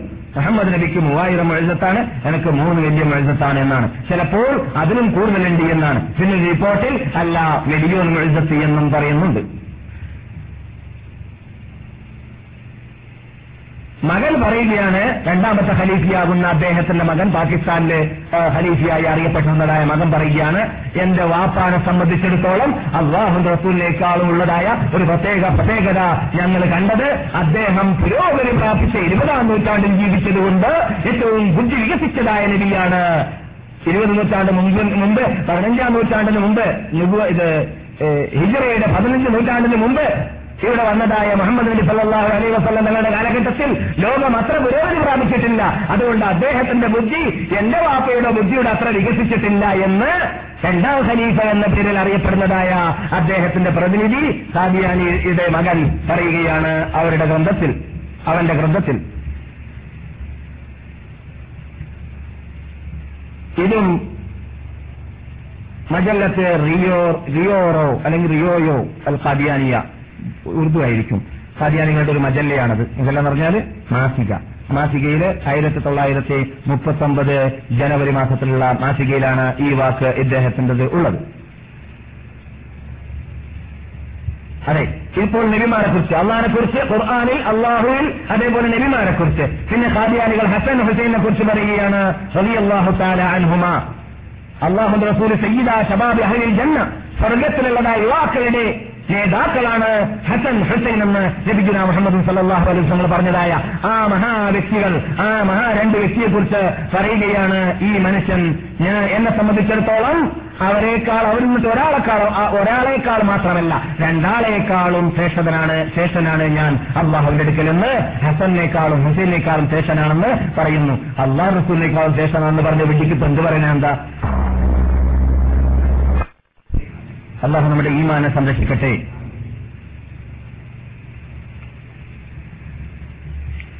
മഹാനായ അബൂബക്കർ സിദ്ദീഖ്, ഉമർ ഇബ്നുൽ ഖത്താബ് റളിയല്ലാഹു തആല അൻഹുമാ എന്നിവരെ കുറിച്ച് ഈ മനുഷ്യൻ പറഞ്ഞതായിട്ട് മഹ്ദി നസ്റത്ത് എന്ന് പറയുന്നതായ പുസ്തകത്തിൽ മുഹമ്മദ് ഹുസൈൻ ഖാദിയാനി ഖാദിയാനിയാണ് ഖാദിയാനി മുഹമ്മദ് ഹുസൈൻ പറയുകയാണ്, അബൂബക്കറിനെ കുറിച്ചും ഉമറിനെ കുറിച്ചും ഞങ്ങളുടെ നബി ഖാദിയാനിയിൽ നിന്നിട്ട് ഞാൻ കേട്ടതാണ്, അബൂബക്കറും ഉമറും എന്റെ രണ്ട് ചെരുപ്പിനോട് തുല്യപ്പെടുകയില്ല, എന്റെ ചെരുപ്പാണ് അവരെക്കാളും ഉത്തമമെന്ന് അദ്ദേഹം പറഞ്ഞതായിട്ട് ഞാൻ കേട്ടു എന്നാണ്. ഇതൊക്കെ അവരുടെ ഗ്രന്ഥത്തിൽ നിന്നിട്ടാണ്. ഇതിൽ നിന്നിട്ട് നമുക്ക് മനസ്സിലാക്കാം, അവർ പുറത്ത് പ്രകടമാവുന്നതും ജനങ്ങളുടെ മുമ്പിൽ നുബൂവത്ത് പറഞ്ഞിട്ട് വരുന്നതും എല്ലാം ജനങ്ങളെ സംരക്ഷിക്കാൻ വേണ്ടി എന്ന് പറഞ്ഞിട്ടും ജനങ്ങൾക്ക് സത്യം പറഞ്ഞു കൊടുക്കാൻ വേണ്ടിയിട്ടൊന്നും പറഞ്ഞിട്ട് ജനങ്ങളെ ആകർഷിപ്പിക്കുന്ന ശൈലിയും വാക്കുകളും വേഴ്സുകളും ഉപയോഗിച്ചിട്ടായിരിക്കും. ഇങ്ങനെയുള്ള അരമന രഹസ്യങ്ങൾ ലോകം അറിയുന്നുണ്ടായിരിക്കുകയില്ല.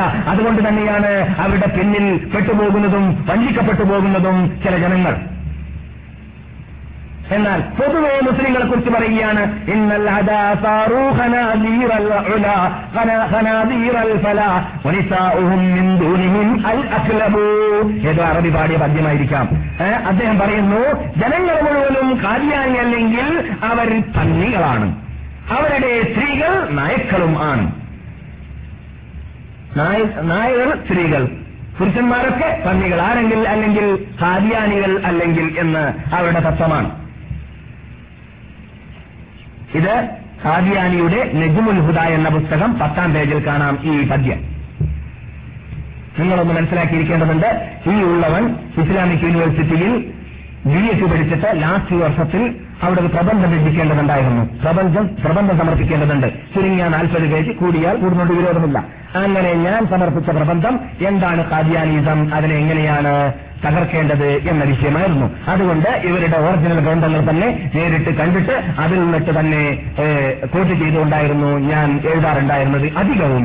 അവിടെ നിന്ന് മൻസൂർ അഹമ്മദ് സെനിയോട്ടി എന്ന പേരിൽ പാകിസ്ഥാനിൽ അറിയപ്പെട്ട ഒരു മഹാപണ്ഡിതനുണ്ട് എന്ന് പറഞ്ഞാൽ ഖാദിയാനിയോട് ഖാദിയാനികളോട് എതിർക്കുന്നതിൽ പ്രശസ്തി നേടിയ പണ്ഡിതനാണ്. ആ പണ്ഡിതനിയുടെ സൗദറബിയിൽ ആ കാലഘട്ടങ്ങളിൽ ധാരാളം പ്രാവശ്യം വന്നിരുന്നു. അദ്ദേഹത്തിന്റെ കൂടെ ഖാദിയാനിയുടെ ഫോട്ടോസുകളും ഖാദിയാനികളുടെ പുസ്തകങ്ങളും ങ്ങളുടെ ഒറിജിനൽ കോപ്പീസുകളും ഇവിടുത്തെ ഗവൺമെന്റ് അനുവാദത്തോടുകൂടി അതിന്റെ യാഥാർത്ഥ്യങ്ങൾ മുസ്ലിം വേൾഡ് ലീഗിനും ഇവിടെയുള്ള പണ്ഡിതന്മാർക്കും ഇവിടെയുള്ള മഹാത്മാക്കൾക്കും മനസ്സിലാക്കി കൊടുക്കാൻ വേണ്ടി അദ്ദേഹം കൊണ്ടുവന്നപ്പോൾ അത് ഞാൻ ചാൻസായി ഉപയോഗിക്കുകയും മദീനത്തുള്ള മസ്ജിദിന് പോലുള്ള പള്ളിയുടെ അകത്ത് വെച്ചിട്ട് അദ്ദേഹത്തിന്റെ കൂടെ രണ്ടാഴ്ചയോളം ഞാൻ മഗ്‌രിബ് മുതൽ ഇശ വരെ ക്ലാസ് അദ്ദേഹം എനിക്ക് പ്രൈവറ്റ് ആയിട്ട് ക്ലാസ്സെടുത്ത് തരുകയും ഈ വിഷയത്തെക്കുറിച്ച് ഞാൻ പഠിക്കുകയും ചെയ്തിരുന്നു എന്റെ റിസർച്ചിന് ആവശ്യാർത്ഥം.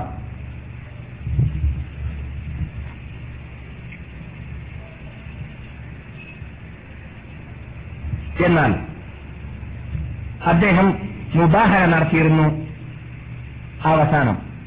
ഇത് അദ്ദേഹത്തിന്റെ മുഖത്ത് ശരിയോ തെറ്റോ എന്നറിയാൻ വേണ്ടിയിട്ട് നമുക്ക് ഒരു തെളിവ് മാത്രം മതി, കൂടുതൽ ദൂരമൊന്നും പോകേണ്ട ആവശ്യമില്ല. അദ്ദേഹം കൃത്രിമത്തിന്റെ പിന്നിലാണ് നടക്കുന്നത് എന്നും തോന്നിവാസമാണ് അദ്ദേഹത്തിന്റെ കാലഘട്ടത്തിൽ മുഴുവൻ പറഞ്ഞതെന്നും ലോകം മനസ്സിലാക്കാൻ വേണ്ടി മുസ്ലിങ്ങളെ സംബന്ധിച്ചിടത്തോളം പറഞ്ഞറിയിക്കേണ്ട ആവശ്യമല്ല. മുസ്ലിങ്ങൾക്കുള്ള വിശ്വാസത്തിൽ ഉൾക്കൊണ്ടതാണ് അവസാനത്തിൽ നബിയുനാ മുഹമ്മദ് സല്ലല്ലാഹു അലൈഹി വസല്ലം തങ്ങൾ മാത്രമാണ് എന്നതിലേക്ക്.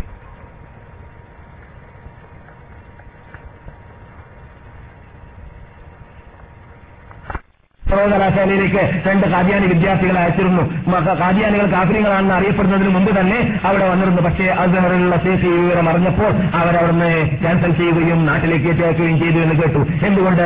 അവരവിടെ വന്നോടൻ തന്നെ അവിടെ അസ്ഹർ സർവകലാശാലയിൽ സർവകലാശാലയിൽ വിദ്യാർത്ഥികളാവാനുള്ള ചാൻസ് കിട്ടിയപ്പോൾ അവരുടെ തത്വം പ്രചരിപ്പിക്കാൻ വേണ്ടി അറബി ഭാഷയിലുള്ളതായ പത്രങ്ങളൊക്കെ അവിടെ പ്രസിദ്ധീകരിക്കാൻ ആരംഭിച്ചു. കേട്ടപ്പോൾ ഓ, അറബികൾക്കെതിരിൽ അനറബി നബിയോ ഇത് പറ്റുകയില്ല എന്ന് തട്ടിയില്ല കൊണ്ടില്ല എന്നുള്ളതാണ്. അത് അറബി കള്ളനബിയെ കുറിച്ച് പറയാനുള്ളത്. അതുകൊണ്ട് ഇങ്ങനെയുള്ളതായ കള്ളനബിയാണ് എന്നത് നമ്മെ സംബന്ധിച്ചിടത്തോളം തെളിവുകളൊന്നും നിരത്തി വെക്കേണ്ട ആവശ്യമില്ല. പക്ഷേ നമുക്ക് അങ്ങനെയുള്ള വിഭാഗം, അങ്ങനെയുള്ളതായ തത്വങ്ങളിൽ വഞ്ചിക്കപ്പെട്ടതായ വിഭാഗത്തെ ഹിദായത്തിലാക്കാൻ, നന്നാക്കാൻ വേണ്ടിയിട്ട് മുതൽക്കൂട്ടുണ്ടാക്കാൻ വേണ്ടി മാത്രമാണ് ഞാൻ നിങ്ങളുടെ മുമ്പിൽ ഇതൊക്കെ പറയുന്നത്. ആയിരത്തി തൊള്ളായിരത്തി എട്ടാമത്തെ വർഷത്തിൽ ഈ ഖാദിയാനി ലാഹോറിൽ വെച്ചിട്ട് മേയ് മാസം ഇരുപത്തിയാറാമത്തെ തീയതിയിൽ അവിടെ വെച്ചിട്ട് പ്രഖ്യാപിക്കുകയുണ്ടായി, ഞാൻ മുബാഹല നടത്താൻ തയ്യാറാണ്. എന്നിട്ടോ എന്റെ എതിർ കക്ഷി ആയിരിക്കും ആരാണ്, ഏത് വിഭാഗമാണ് കോളറ കോളറ മുറിച്ചിട്ട് മരിക്കുന്നത്, അദ്ദേഹം കള്ളനായിരിക്കും. ഏത് വിഭാഗമാണ് എന്നോട് മുബാഹല നടത്തുന്ന വകുപ്പ് ആരായിരുന്നാലും വിരോധമില്ല. അതിൽ സത്യത്തിന്റെ വിഭാഗം ജീവിക്കും, അസത്യത്തിന്റെ വിഭാഗം കോളറ മുറിച്ചിട്ട് മരിക്കുകയും ചെയ്യും എന്ന് അദ്ദേഹം പറഞ്ഞു. അതിന് മറുപടിയായിട്ട് മഹാനായ സനാഉള്ള അമൃതസരി റഹ്മത്തുള്ളാഹി അലൈഹി അദ്ദേഹം ഹൈക്കോട്ടെ എന്ന് തീരുമാനിച്ചു. ന്യൂഡൽഹിയിൽ വെച്ചിട്ട് മുബാഹല നടക്കുകയും ചെയ്തു, അല്ലെങ്കിൽ ലാഹോറിൽ വെച്ചിട്ട് മുബാഹലയുടെ പ്രഖ്യാപനം നടന്നു. എന്നിട്ട് മഹാനായ സനാഉള്ള അൽ അമൃതസരി റഹ്മത്തുള്ളാഹി അലൈഹി മരിക്കുന്നതിന് നാൽപ്പത് വർഷം മുമ്പായിട്ട് കോളറ പിടിച്ചിട്ട് തന്നെ മീർസാ ഗുലാം അഹമ്മദ് അൽ ഖാദിയാനി മരണപ്പെടുകയും ചെയ്തു. മക്തൂബാത്ത് മൻസൂർ അഹമ്മദിലേക്ക് കാണാം, അദ്ദേഹം മരിച്ചത് കോളറ പിടിച്ചിട്ടാണ്, അദ്ദേഹം മരിച്ചത് കക്കൂസിൽ വെച്ചിട്ടുമാണ്. അതുകൊണ്ട് തന്നെ അദ്ദേഹത്തിനെ മരിച്ചതായ സ്ഥലത്ത് വെച്ചിട്ട് ഖാദിയാനി ഖാദിയാൻ എന്ന് പറയുന്നതായ സ്ഥലത്തേക്ക് ലാഹോറിൽ വെച്ചിട്ടുള്ള കക്കൂസിൽ നിന്നിട്ട് ഖാദിയാൻ എന്ന് പറയുന്നതായ സ്ഥലത്തേക്ക് നഖൽ ചെയ്യുകയും ചെയ്തു. നബിമാരുടെ സ്വഭാവം എന്താണ്? ഏത് നബിയും മരിക്കുകയാണെങ്കിൽ എവിടെ വെച്ചിട്ടാണ് മരിക്കുന്നത് അവിടെ മാത്രമേ കബറടക്കപ്പെടുകയുള്ളൂ എന്ന് നബിയുന മുഹമ്മദ് സല്ലല്ലാഹു അലൈഹി വസല്ലം തങ്ങൾ നമുക്ക് മുന്നറിയിപ്പ് നൽകിയതനുസരിച്ച് അള്ളാഹുവിന്റെ റസൂല് ഇവിടെ മരിച്ച സ്ഥലത്ത് തന്നെ ഖബറടക്കപ്പെട്ടു എന്ന വിവരം നാം ഇവിടെ വിശദീകരിച്ചപ്പോൾ പറഞ്ഞിട്ടുണ്ട്. നബിയാണെങ്കിൽ ലാഹോറിൽ കക്കൂസിൽ തന്നെയായിരുന്നു ഖബറടക്കേണ്ടത്, പക്ഷേ അവിടെ ഖബറടക്കിയില്ല. പിന്നെ ഖബറടക്കപ്പെട്ടത് എവിടെയായിരുന്നു? അത് ഖാദിയാൻ എന്ന് പറയുന്നതായ സ്ഥലത്തിലായിരുന്നു. എന്നിട്ട് അദ്ദേഹം മുബാഹല നടത്തിയതായ മഹാനായ സനാഉള്ള അൽ അമൃതസരി ഈ ഖാദിയാൻ മരിച്ചിട്ട് നാൽപ്പത് വർഷം കഴിഞ്ഞ ശേഷമാണ് മരിക്കുന്നത് എന്ന യാഥാർത്ഥ്യം അന്നുള്ളതായ പത്രങ്ങൾ, അന്നുള്ളതായ മാസികകൾ, അന്നുള്ളതായ അന്ന് എഴുതപ്പെട്ടതായ ഗ്രന്ഥങ്ങൾ എല്ലാം എല്ലാം സ്ഥിരീകരിക്കുന്നു. അതിനെല്ലാം പുറമെ ഖാദിയാനികളുടെ പുസ്തകങ്ങളും സ്ഥിരീകരിക്കുന്ന യാഥാർത്ഥ്യമാണ് ഇത് എന്നത് നാം മനസ്സിലാക്കിയിരിക്കേണ്ടതുണ്ട്. പറഞ്ഞ തീയതി കട്ടു ഇത് മരിക്കുന്ന തീയതി പറയാതിരിക്കാൻ പറ്റില്ലല്ലോ. ഖാദിയാനികളുടെ എല്ലാ പുസ്തകത്തിലും എപ്പോഴാണ് മരിച്ചതെന്ന് പറഞ്ഞിട്ടുണ്ട്, എപ്പോഴാണ് മുബാഹല നടന്നതെന്ന് അവരുടെ പത്രത്തിലുമുണ്ട്. പിന്നെ അവരിതാ ഇന്ന സ്ഥലത്ത് ഇന്നാൾ ഇന്ന ഇന്ന പോലെ മരിച്ചെന്ന് പറയേണ്ട ആവശ്യമില്ല, മരിച്ചത് നമുക്ക് അറിഞ്ഞ തീയതി അവരുടെ പത്രത്തിലൂടെ. പിന്നെ അദ്ദേഹം മുബാഹല നടത്തിയതും അദ്ദേഹത്തിന്റെ പത്രത്തിലൂടെ അറിഞ്ഞു. അപ്പോൾ മുബാഹല നടത്തി മരിച്ചതിന് ശേഷമുള്ള തീയതികൾ എത്രയാണ് അല്ലെങ്കിൽ വർഷങ്ങൾ എത്രയാണെന്ന് മനസ്സിലാക്കാൻ പ്രയാസമില്ല. പക്ഷേ നമ്മെ സംബന്ധിച്ചിടത്തോളം ഡൽഹിയിലുള്ളതായ മുസ്ലിം പത്രങ്ങളൊക്കെ അന്ന് റിപ്പോർട്ട് ചെയ്ത പത്രങ്ങളിലൂടെയൊക്കെ ആ യാഥാർത്ഥ്യം വ്യക്തമായി മനസ്സിലാക്കാൻ സാധിച്ചിട്ടുമുണ്ട്. സീറത്തുൽ മഹ്ദി ഒന്ന് വാല്യം ഒന്ന് എഴുപത്തഞ്ച് പേജ്. ഇതാണ് അവരുടെ ഈ കോളറ പിടിച്ചിട്ടാണ് എന്റെ വാപ്പ മരിച്ചു എന്ന വാക്ക് മകൻ പറയുന്നത്. ഖാദിയാനികളുടെ ഖുലഫാഇങ്ങൾ ആരാണ്? ഖലീഫമാര്. ക്ഷീണം വരുന്നുണ്ടല്ലേ? ആ, നമുക്ക് വിഷയം ഇങ്ങനെയുള്ളതായതുകൊണ്ട് ആ രൂപത്തിൽ തന്നെ ചർച്ച ചെയ്യാൻ പറ്റുകയുള്ളൂ. ഏതായാലും ഇരിക്കട്ടെ. ഹക്കീം നൂറുദ്ദീൻ എന്നാണ് ഒന്നാമത്തെ ഖാദിയാനിയുടെ ഖലീഫയുടെ പേര്. ഹക്കീം നൂറുദ്ദീൻ എന്നാണ്. അദ്ദേഹം ആദ്യ കാലഘട്ടത്തിൽ മുൽഹിദായിരുന്നു എന്ന് പറഞ്ഞാൽ നിരീശ്വരവാദിയായിരുന്നു. നിരീശ്വരവാദിയായ മനുഷ്യൻ പിന്നെ ഈ ഖാദിയാനിയുടെ പിന്നിൽ അണിനിരന്നതായിരുന്നു. എന്നിട്ട് ഖാദിയാനിയുടെ ലേഖനങ്ങളെയും ഖാദിയാനികളുടെ പുസ്തകങ്ങളെയൊക്കെ നന്നാക്കലും അതിന് പ്രസിദ്ധീകരിക്കലും ഒക്കെയായിരുന്നു അദ്ദേഹത്തിന്റെ ജോലി. അദ്ദേഹം ഖാദിയാനിയുടെ കീഴിൽ അറിയപ്പെടുന്ന മിക്ക ഗ്രന്ഥങ്ങൾ രചിച്ചത് ഹക്കീം നൂറുദ്ദീൻ എന്ന് പറയുന്ന അദ്ദേഹത്തിന്റെ ആദ്യത്തെ ഖലീഫിയായിരുന്നു. ഖലീഫിയായിട്ട് പിന്നെ അറിയപ്പെട്ട വ്യക്തിയായിരുന്നു. ഇതൊക്കെ അവരുടെ പുസ്തകത്തിൽ തന്നെ ഇലാൻ നൂറുദ്ദീൻ ഇബ്ൻ അൽ മുൻദരിജ് ഫി മജല്ല ഇത് അവരുടെ പത്രത്തിന്റെ പേരൊക്കെ ഇതിലുണ്ട്. ഇരുന്നൂറ്റി മുപ്പത്തിനാലാമത്തെ പേജിലാണ് എന്നൊക്കെ പറയുന്നു. ഏതായാലും ഷോർട്ടായിട്ട് നമുക്ക് പറയാം. അദ്ദേഹം പറയുന്നു, അന ഉഖ്സിമു ബില്ലാഹിൽ അളീം, ഞാൻ അള്ളാഹിനെ കൊണ്ട് സത്യം ചെയ്ത് പറയുകയാണ്, ഈ പ്രതിനിധി പറയുകയാണ്. എന്താണത്? അന ഞാൻ ഖലീഫ, ഖലീഫയാണ്. ആരുടെ? എന്റെ നബിയാകുന്ന മീർസാ ഗുലാം അഹമ്മദ് ഖാദിയാനിയുടെ ഖലീഫയാണ്, ഖലീഫയാണ്. പിന്നെ ഞാൻ ഖലീഫയാണ് എന്നത് അള്ളാഹു സുബ്ഹാനഹു വ തആല നിർണയിച്ചതാണ്. അള്ളാഹുവാണ് എന്റെ നബിക്ക് വഹി അറിയിച്ചത് എന്നെ ഖലീഫയാക്കണമെന്നത്. അത് അദ്ദേഹം പ്രഖ്യാപിച്ചതുമാണ് എന്ന് അദ്ദേഹം ഖലീഫയായതിനു ശേഷം പറഞ്ഞു എന്നത് അവരുടെ പുസ്തകത്തിൽ കാണുന്നു. ഇതൊക്കെ ഖലീഫയുടെ ഹിസ്റ്ററിയെക്കുറിച്ച് പറയുന്ന ഗ്രന്ഥങ്ങളിൽ അദ്ദേഹത്തിന് ഒന്നാം ഖലീഫയുടെ ഹിസ്റ്ററിയിൽ കാണുന്നു. ആയിരത്തി തൊള്ളായിരത്തി എട്ടിൽ ഖാദിയാനികൾ ബൈഅത്ത് ചെയ്തു. ആരോട്? ഈ പറഞ്ഞ നൂറുദ്ദീനോട്, പാകിസ്ഥാനിലുള്ളതായ ഈ ഖാദിയാൻ എന്ന് പറഞ്ഞ സ്ഥലത്ത് വെച്ചിട്ട് ബൈഅത്ത് ചെയ്തു. എന്നാൽ ഈ ഖാദിയാൻ എന്ന് പറഞ്ഞ സ്ഥലമുണ്ട് പഞ്ചാബിൽ, അതെവിടെയാണ്? ഇന്ത്യയിലല്ല കേട്ടോ, പാകിസ്ഥാൻ വിഭജിക്കപ്പെട്ടപ്പോൾ പാകിസ്ഥാന്റെ ഓഹരിയിലാണ് അത് പെട്ടിട്ടുള്ളത്. ഈ റബുവ എന്ന് പറയുന്ന സ്ഥലവും റബുവ എന്ന് പറഞ്ഞിട്ട് ഖുർആനിൽ വേർഡുണ്ട്. ആ വേർഡ് കൊണ്ട് ഉദ്ദേശിക്കുന്നത് ഒരു വാക്കുണ്ട് ഖുർആനിൽ റബൂത്ത് എന്ന വേർഡ്. ആ റബുവ എന്ന് പറഞ്ഞത് ഉദ്ദേശിക്കുന്നത് പാകിസ്ഥാനിലുള്ള റബുവയാണ് എന്ന് പറഞ്ഞു. റബുവ എന്ന സ്ഥലത്തിന് പേരില്ല എന്ന് പറയുന്നത് പിൻ കാലഘട്ടങ്ങളിൽ ഈ ആയത്ത് അതിലേക്ക് പിടിച്ചാക്കാൻ വേണ്ടി റബുവ എന്ന് പേര് വെച്ചതാണ്. താജാനുള്ള ആ സ്ഥലത്തിനാണ് എന്നാണ് അവരുടെ പുസ്തകത്തിൽ കാണുന്നത്. അങ്ങനെ ഈ പ്രതിനിധി തന്നെ മാർച്ച് പതിമൂന്നാം തീയതി ആയിരത്തി തൊള്ളായിരത്തി പതിനാലിൽ മരിക്കുകയും ചെയ്തു. അദ്ദേഹം മരിച്ചത് അദ്ദേഹത്തിന്റെ പുതറിന്റെ മീതിയിൽ നിന്ന് വീണിട്ടായിരുന്നു. അദ്ദേഹം മരിക്കുന്ന ഏതാനും ദിവസം മുമ്പ് അദ്ദേഹത്തിന്റെ നാവ് കൊല്ലിച്ചു പോയിരുന്നു, അല്ലെങ്കിൽ നാവ് സംസാരിക്കാൻ പറ്റാത്ത നിശ്ചലമായി പോയിരുന്നു എന്നാണ് അവരുടെ ഗ്രന്ഥത്തിൽ കാണുന്നത്. അങ്ങനെ തന്നെ സംഭവിച്ചുള്ളൂ. അതെ, അള്ളാഹുവിന്റെ റസൂലിനെ പോട്ടെ, അബൂബക്കർ സിദ്ദീഖ് റളിയല്ലാഹു തആല അൻഹുവിനെ, ഉമർ അൽ ഖത്താബ് റളിയല്ലാഹു തആല അൻഹുവിനെ രണ്ടുപേരെ ചീത്ത പറഞ്ഞതായ ഒരു ഇറാനി അല്ലെങ്കിൽ ഒരു ശിയ, അദ്ദേഹം പണ്ട് കാലഘട്ടങ്ങളിൽ നാലാം നൂറ്റാണ്ടിലോ അഞ്ചാം നൂറ്റാണ്ടിലോ ജീവിച്ച വ്യക്തിയായിരുന്നു. അദ്ദേഹം മരിച്ചതായ വേളയിൽ അദ്ദേഹം ഗ്രന്ഥം രചിച്ചിരുന്നു, ഈ മഹാത്മാക്കളെ ചീത്ത പറഞ്ഞുകൊണ്ട്. ചീത്ത പറഞ്ഞുകൊണ്ട് ഗ്രന്ഥം രചിച്ചതായ ആ വ്യക്തി മരിച്ചപ്പോൾ അവരുടെ കുടുംബക്കാർക്കോ സ്വന്തം മക്കൾക്കോ കവറടക്കാനടുക്കേ ചെല്ലാൻ പറ്റാത്ത രൂപത്തിലുള്ളതായ ദുഷിച്ച് ചീഞ്ഞു നാറുന്നതായ യോഗമായിരുന്നു അള്ളാഹു അവന്റെ നാവിനും അവന്റെ ശരീരത്തിനും നൽകിയിരുന്നത് എന്ന് അദ്ദേഹത്തിന് ചരിത്രത്തിൽ തന്നെ ഹിയാക്കേതിൽ പോയിരിക്കുകയാണ്. ഇതാര ചീത്ത പറഞ്ഞതാണ്? അബൂബക്കർ സിദ്ദീഖ്, ഉമർ ഖത്താബ് റളിയല്ലാഹു തആല അൻഹുമാ എന്നീ രണ്ടുപേരെ ചീത്ത പറഞ്ഞതായ ഒരു വ്യക്തിയെ കുറിച്ചാണ്. പിന്നെന്താണ് ഇങ്ങനെയുള്ള നബിമാരെക്കുറിച്ചും നബി സല്ലല്ലാഹു അലൈഹി വസല്ലമയെക്കുറിച്ചും അംബിയാ മുർസലുകളെക്കുറിച്ചും അള്ളാഹുവിന്റെ ആ ദാത്തിനെ കുറിച്ചുമെല്ലാം തെറി പറയുന്ന വിഭാഗത്തെക്കുറിച്ച് പിന്നെ പറഞ്ഞറിയിക്കേണ്ടതില്ല. പക്ഷേ ഖാദിയാനികൾ രണ്ട് പാർട്ടിയായിട്ടുണ്ട്. അതിനുശേഷം തുടർന്നുകൊണ്ട് ഇൻഷാ അള്ളാ ഇനി നിങ്ങൾ കേൾക്കാൻ പോകുന്നത് ഇത്ര മടിയുണ്ടാകുന്ന കാര്യമല്ലായിരിക്കും. കാരണം ഖാദിയാനിസത്തിനെ എങ്ങനെ എതിർക്കണമെന്നും ഖാദിയാനികൾ കാഫിറുകളാണെന്ന് പ്രഖ്യാപിക്കപ്പെട്ട രാഷ്ട്രങ്ങൾ ഏതൊക്കെയാണെന്നും അത് ഏതൊക്കെ തീയതികളിലാണെന്നും അവരോട് മല്ലിടേണ്ടതും മത്സരിക്കേണ്ടതും എങ്ങനെയാണെന്നും അവരോട് വാദപ്രതിവാദം നടത്തേണ്ടത് എങ്ങനെയാണ് എന്നതുമാണ് അടുത്ത ക്ലാസ്സിൽ നാം കേൾക്കാൻ പോകുന്നത്. അതോടനുബന്ധിച്ച് പഠിക്കേണ്ട കാര്യങ്ങൾ പഠിക്കുവാനും കേൾക്കുവാനും ഇതുവരെ കേട്ട നിന്നിട്ട് പഠിച്ചതിനെ പഠിച്ചതിൽ നിന്നിട്ട് നമുക്ക് ഫിറ്റാക്കേണ്ട കാര്യങ്ങൾ ജീവിതത്തിൽ പകർത്തിക്കൊണ്ട് ഫിറ്റാക്കിയുമുണ്ട് ഈ ഇസ്ലാമിൽ കടന്നുകൂടുന്നതായ കരിഞ്ചന്തങ്ങളെ എതിർത്ത് കൊണ്ട് മത്സരിച്ചുകൊണ്ട് അതിനെ ഉന്മൂലനം ചെയ്യാനുള്ളതായ മാർഗങ്ങൾ കൈക്കൊള്ളാൻ മുസ്ലിം ലോക പണ്ഡിതന്മാർക്ക് നമുക്കുള്ള തൗഫീഖ് ചെയ്യുമാറാകട്ടെ. സത്യത്തെ സത്യം പോലെ പഠിക്കുവാനും സത്യത്തെ സത്യം പോലെ മനസ്സിലാക്കുവാനും ഗ്രഹിക്കുവാനും അതിനെ ജീവിതത്തിൽ പകർത്തുവാനും സത്യത്തെ സത്യം പോലെ ലോകത്തിലുള്ള ഏതൊരു ശക്തിയെയും വ്യക്തിയെയും ഭയപ്പെടാതെ രൂപത്തിൽ പ്രഖ്യാപിക്കുവാനുമുള്ള ശ്രീജവും ധൈര്യവും മുസ്ലിം പണ്ഡിതന്മാർക്കുള്ള നൽകട്ടെ. നമുക്കും അതിനുള്ള തൗഫീഖ് അല്ലാഹു നൽകുമാറാകട്ടെ.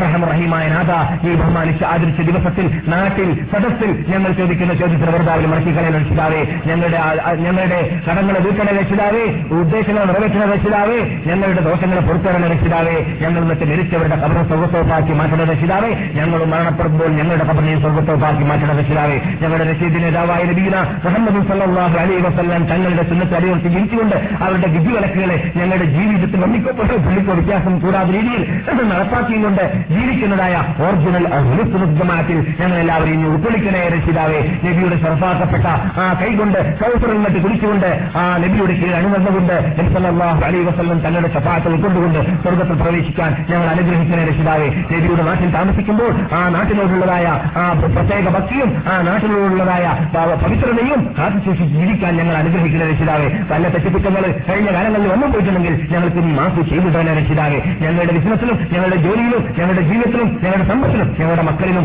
ഞങ്ങളുടെ വീടുകളിലും ഞങ്ങളുടെ വാഹനങ്ങളിലും ഞങ്ങളുടെ എല്ലാത്തിലും എല്ലാത്തിലും നീ ഞങ്ങൾക്ക് അനുഗ്രഹിക്കുന്ന രക്ഷിതാവേ. ബർക്കത്ത് ചൊരിയുന്ന രക്ഷിതാവേ. ഞങ്ങൾക്ക് പരലോക മോക്ഷം നേടാനുള്ള ഭാഗ്യം നൽകുന്ന രക്ഷിതാവേ. അല്ലാഹുമ്മ സല്ലി വസല്ലി മുബാരിക് വഅൻമല അബ്ദിക വറസൂലിക മുഹമ്മദിൻ സല്ലല്ലാഹു അലൈഹി വസല്ലം വഅലാ ആലിഹി വസഹ്ബിഹി അജ്മഈൻ. സുബ്ഹാന റബ്ബിക റബ്ബിൽ ഇസ്സത്തി അമ്മാ യസിഫൂൻ വസലാമുൻ അലൽ മുർസലീൻ വൽഹംദു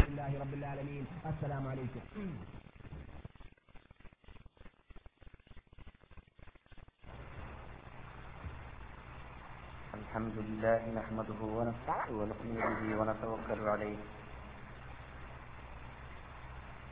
ونعوذ بالله من شرور أنفسنا ومن سيئات أعمالنا من يهد الله فلا مضل له ومن يضلل فلا هادي له وأشهد أن لا إله إلا الله وحده لا شريك له وأشهد أن محمدا عبده ورسوله أرسله بالهدى ودين الحق ليظهره على الدين كله ولو كره المشركون أما بعد فإن أحسن الحديث كتاب الله وخير الهدي هدي محمد صلى الله عليه وسلم وشر الأمور محدثاتها وكل محدثة بدعة وكل بدعة ضلالة وكل ضلالة في النار.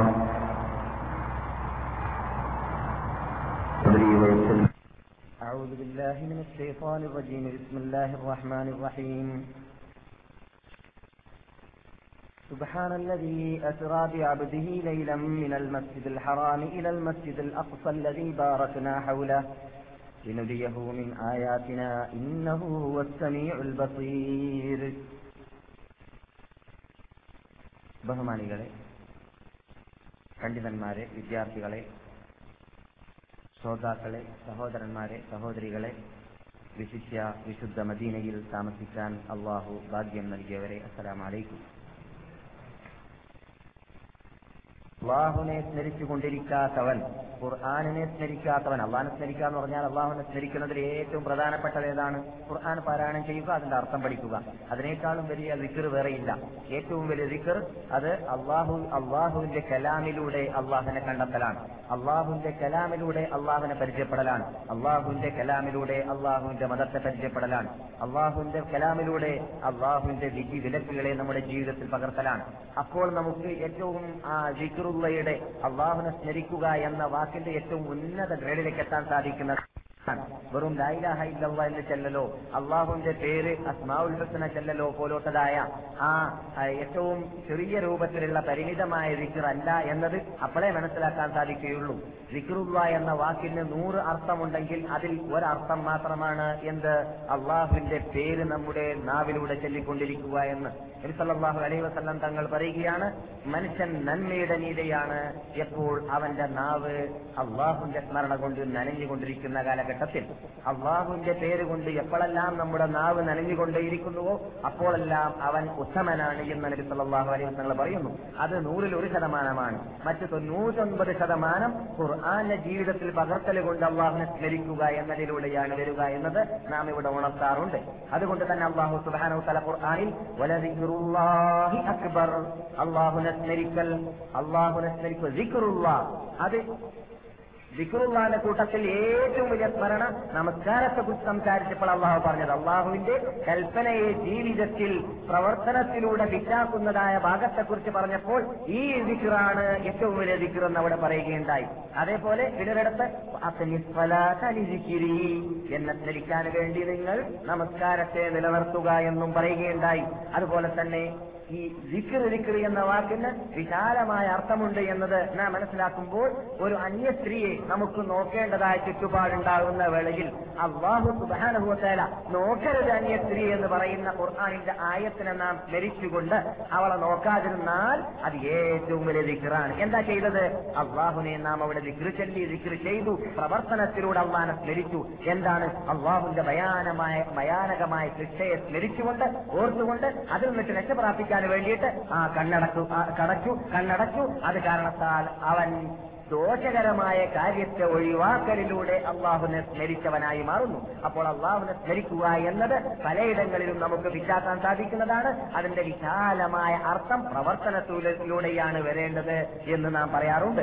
അതുകൊണ്ടാണ് അള്ളാഹു സുബ്ഹാനഹു വ തആല നിങ്ങൾ എന്നെ സ്മരിച്ചുകൊണ്ടേയിരിക്കേണ്ടതാണ്, ഫദ്കുറൂനി അദ്കുറുക്കും, എന്നെ നിങ്ങൾ സ്മരിക്കുക, നിങ്ങളെ ഞാൻ സ്മരിക്കുന്നതാണ്, വസ്കുറൂലി വലാ തക്ഫുറൂൻ, എനിക്ക് നിങ്ങൾ നന്ദി ചെയ്തുകൊണ്ടേയിരിക്കുക, നിങ്ങൾ നന്ദി കേട് കാട്ടുന്നവരിൽ പെട്ടുപോകരുത് എന്ന് അള്ളാഹു സുബ്ഹാനഹു വ തആല പറഞ്ഞു. അതേ റബ്ബുൽ ഇസ്സത്ത് തന്നെ ഖുർആനിലൂടെ കാഫിരീങ്ങളെ, മുനാഫിഖീങ്ങളെ സംബന്ധിച്ചിടത്തോളം, കപട വിശ്വാ വിശ്വാസികളെ സംബന്ധിച്ചിടത്തോളം അവർ നമസ്കരിക്കാറുണ്ട് എന്ന് സ്ഥാപിച്ചതിന്റെ ശേഷം വലാ യദ്കുറൂനല്ലാഹ ഇല്ലാ ഖലീലാ, കപട വിശ്വാസികൾ അള്ളാഹുവിനെ അല്പം സ്മരിക്കുന്നവരാണ്. അല്പമേ അവർ അള്ളാഹുവിനെ ഓർക്കുകയുള്ളൂ, അല്പമേ അവർ അള്ളാഹുവിനെ സ്മരിക്കുകയുള്ളൂ, അള്ളാഹുവിനെ ദിക്ർ ചെയ്യുകയുള്ളൂ, നമസ്കരിക്കുകയുള്ളൂ. അവർ നമസ്കരിക്കുന്ന വേളയിൽ മുദബിലബീന ബൈന ദാലിക ലാ ഇലാഹ ഉലായി വലാ ഇലാഹ ഉലായി, പിന്നീട് വലാ യഖൂന സ്വലാത ഇല്ലാ വഹും കുസാല അവര് മടിയന്മാരായിട്ടല്ലാതെ നമസ്കാരത്തിലേക്ക് പ്രവേശിക്കുന്നതല്ല. ഇതൊക്കെ കപടവിശ്വാസികളുടെ സ്വഭാവമാണ്. അപ്പോൾ നമസ്കരിക്കുന്ന വേളയിൽ നാം നമസ്കരിക്കുന്നത് അള്ളാനെ സ്മരിച്ചതുകൊണ്ടാണ്, അള്ളാനെ സ്മരിക്കാൻ വേണ്ടിയാണ്, അള്ളാനെ സ്മരിച്ചുകൊണ്ടേയിരിക്കേണ്ടതാണ് നമസ്കാരത്തിൽ. അപ്പോൾ നമസ്കാരത്തിൽ അള്ളാഹുനെ സ്മരിക്കുന്നില്ലെങ്കിൽ, നമ്മുടെ ശ്രദ്ധ നമസ്കാരത്തിൽ അള്ളാഹുവിനോട് അള്ളാഹുവിന്റെ ഭാഗത്തിലേക്ക് നാം നീക്കുന്നില്ലെങ്കിൽ അള്ളാനെ സ്മരിച്ചുകൊണ്ട് നമസ്കരിക്കാത്തവരായി മാറുന്നു. അപ്പോൾ ആരായി മാറുന്നു? മടിയന്മാരായി നമസ്കരിച്ചവരായി മാറുന്നു. അപ്പോൾ ആരായി മാറുന്നു? അള്ളാഹു നമ്മെ അയിലത്തിൽപ്പെടുത്താതിരിക്കട്ടെ, മുനാഫിഖീങ്ങളിൽ കപടവിശ്വാസികളിൽ പെട്ടവരായി മാറുന്നു. എന്തുകൊണ്ടാണ്? അള്ളാഹനെ സ്മരിക്കേണ്ടതുപോലെ ഓർക്കേണ്ടതുപോലെ ഓർക്കാത്തത് കൊണ്ട്, സ്മരിക്കാത്തത് കൊണ്ട് തന്നെയാണ്. അപ്പോൾ നാം ഇവിടെ സമ്മേളിക്കുന്നത് കൊണ്ട് ഉദ്ദേശിക്കുന്നത്, നാം എന്തിവിടെ പ്രസംഗിക്കട്ടെ, എന്ത് സംസാരിക്കട്ടെ, ഏത് ചരിത്രങ്ങൾ കേൾക്കട്ടെ, അത് നബിമാരുടെ ഹിസ്റ്ററിയാവട്ടെ, അമ്പ്യാക്കളുടെ ഹിസ്റ്ററിയാവട്ടെ, സഹാബാക്കളുടെ കഥനക്കഥകളാവട്ടെ, നമ്മുടെ മഹാത്മാക്കളാകുന്ന സലഫ് സാലിഹീങ്ങളുടെ ഹിസ്റ്ററികളാവട്ടെ, അവരുടെ ജീവിത ജീവിതചര്യകളാവട്ടെ, ഖുർആന്റെ അർത്ഥങ്ങളാവട്ടെ, ഹദീസുകളാവട്ടെ, എന്ത് കേൾക്കുകയാണെങ്കിലും അതിന്റെ പിന്നിൽ കൂടി നാം ഉദ്ദേശിക്കുന്നതായ പ്രധാന ലക്ഷ്യം എന്തായിരിക്കണം? അത് നമ്മുടെ ജീവിതത്തിൽ പിറ്റാക്കിയും കൊണ്ട് ഓരോ ആഴ്ച കൂടുന്തോറും, നാം ഓരോ ആഴ്ച ക്ലാസ് കേട്ടുകൊണ്ടിരിക്കും തോറും അള്ളാഹുവിന്റെ അടുക്കലിലേക്ക് ഓരോ ശിബുര് ശിബുര്, ചാണ് ചാണ്, മുഴം മുഴം അടുത്തടുത്ത് പോകേണ്ടതാണ്.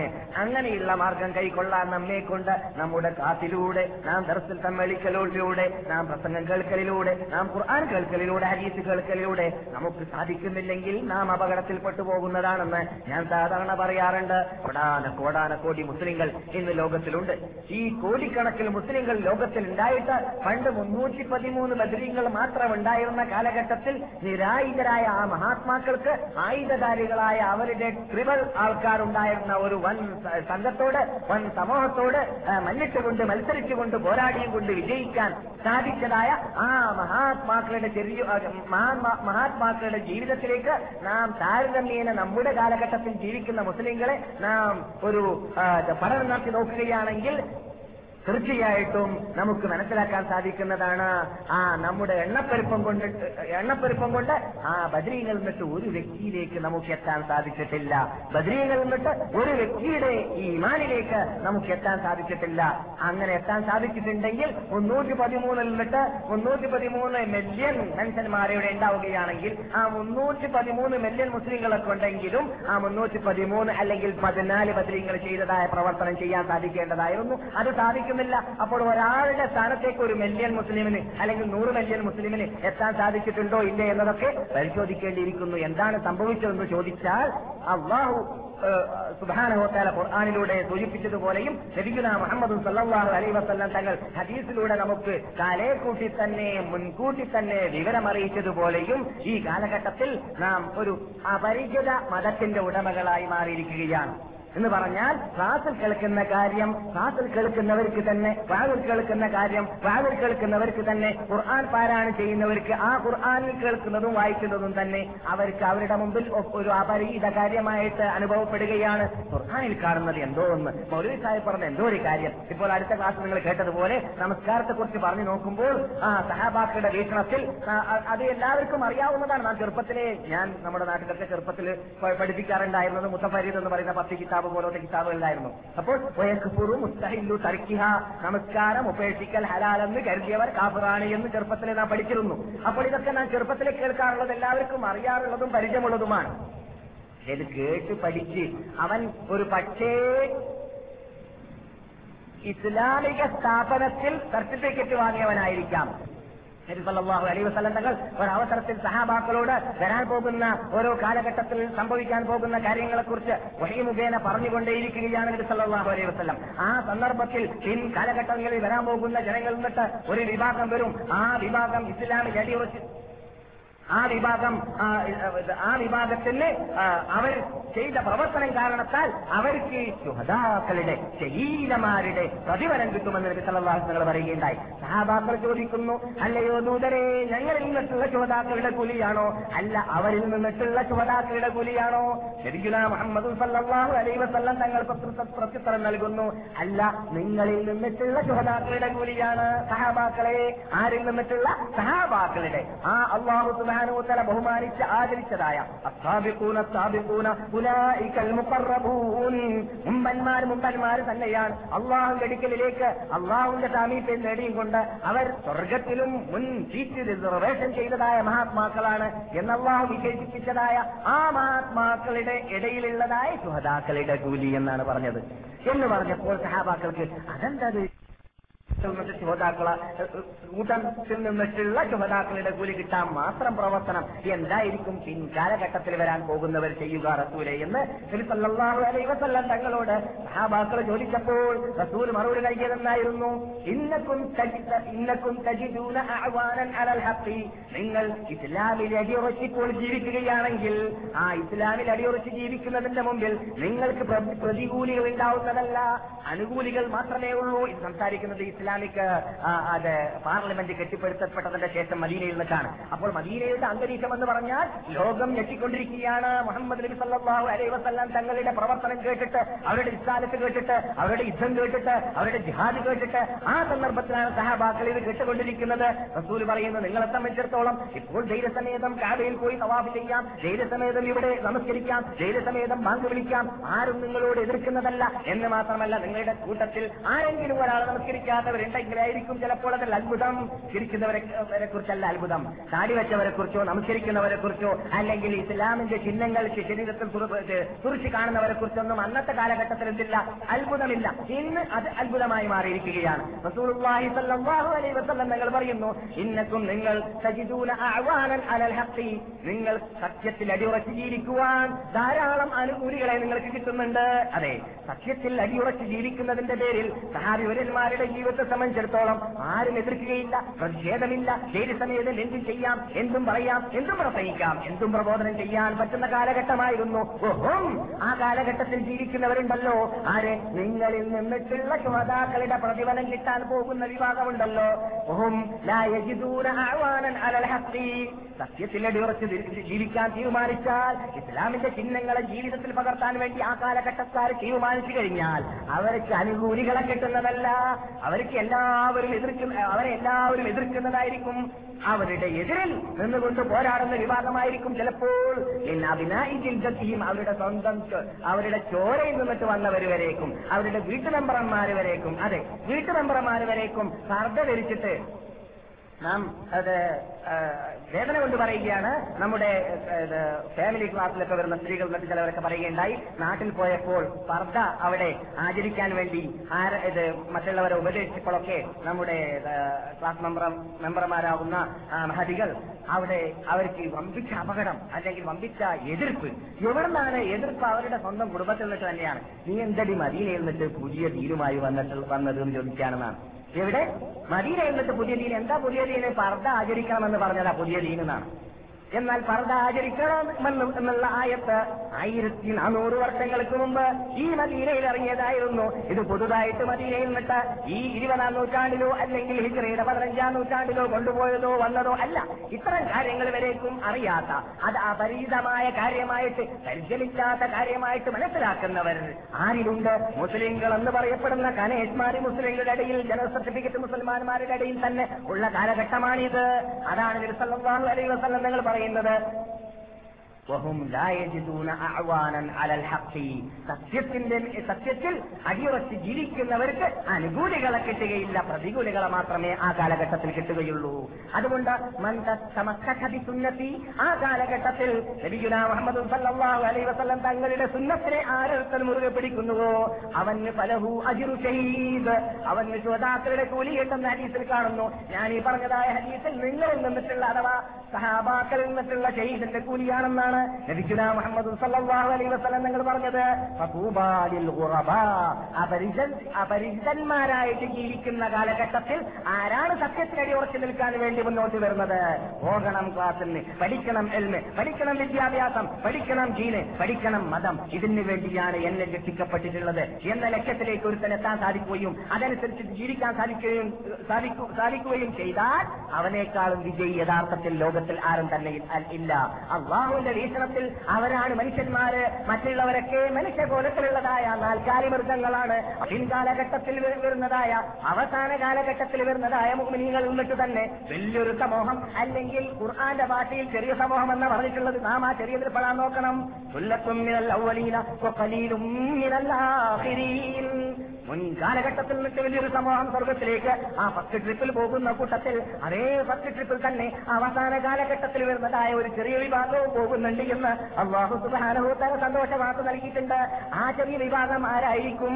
അവര് ജനങ്ങളൊക്കെ വഴിമഴച്ച് ജീവിക്കുന്ന വേളയിൽ, ജനങ്ങളൊക്കെ നമസ്കാരം ഒഴിക്കുക എന്നത് നിത്യതൊഴിലായി കാണുന്ന കാലഘട്ടത്തിൽ ജനങ്ങളൊക്കെ അല്ലാഹു അല്ലാത്തവർ വിളിച്ചു പ്രാർത്ഥിക്കുക, അല്ലാഹു അല്ലാത്തവർക്ക് നേർച്ചയാക്കുക, അല്ലാഹു അല്ലാത്തവർക്ക് അറക്കുക, അല്ലാഹു അല്ലാത്തവരിലേക്ക് പ്രശ്നപരിഹാരത്തിന് പോവുക എന്ന് പോലോന്നതായ ചെറുക്കാകുന്ന കാര്യങ്ങളൊക്കെ നിത്യതൊഴിലായി കാണുന്നതായ കാലഘട്ടത്തിൽ ഞങ്ങൾ അല്ലാഹുവിന് വേണ്ടി മാത്രമേ ജീവിക്കുകയുള്ളൂ, ഞങ്ങൾ അല്ലാഹുവിന് വേണ്ടി മാത്രമേ മരിക്കുകയുള്ളൂ മരിക്കുകയുള്ളൂ ഞങ്ങൾ അല്ലാഹുവിനോട് മാത്രമേ ജോലിക്കുകയുള്ളൂ, ഞങ്ങൾ അല്ലാഹുവിന്റെ അല്ലാഹുവിന്റെ മഹാത്മാക്കളാകുന്ന അമ്പിയാക്കൾ, സഹാബാക്കൾ, ഔലിയാക്കൾ പോലോത്ത മഹാത്മാക്കളെ ആദരിക്കുകയും ബഹുമാനിക്കുകയും അനുകരിക്കുകയും അനുസരിക്കുകയും ചെയ്തിട്ട് മാത്രമേ ഞങ്ങൾ ജീവിക്കുകയുള്ളൂ എന്ന നിർബന്ധത്തോടും കൂടി ജീവിക്കുന്ന വിഭാഗമാരുണ്ടോ അവരെ സംബന്ധിച്ചിടത്തോളം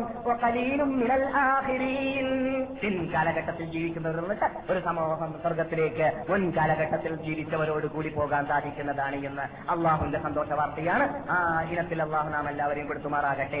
അതിന് ശരണം ചെയ്യേണ്ടി വരും, വിഷമത അനുഭവിക്കേണ്ടി വരും. നമുക്ക് തന്നെ അറിയാം അല്ലാഹുവിന്റെ റസൂലെ നമുക്ക് തെർമോമീറ്റർ ഇസ്ലാമിന്റെ ഒരു മുസ്ലിം ഒറിജിനൽ മുസ്ലിമാണോ അല്ലേ എന്ന് പരിശോധിക്കാനുള്ള തെർമോമീറ്റർ വെച്ച് നോക്കാൻ വേണ്ടി തന്നിരിക്കുകയാണ്. അതെന്ത്? സ്വദേഹ നമസ്കാരം ജമാഅത്തിൽ പങ്കെടുക്കാൻ അല്ലെങ്കിൽ സ്വദേഹ നമസ്കാരത്തിന്റെ ടൈമിൽ ഉണരാൻ സാധിക്കുന്നുണ്ടോ ഇല്ലേ എന്ന് പരിശോധിക്കാം.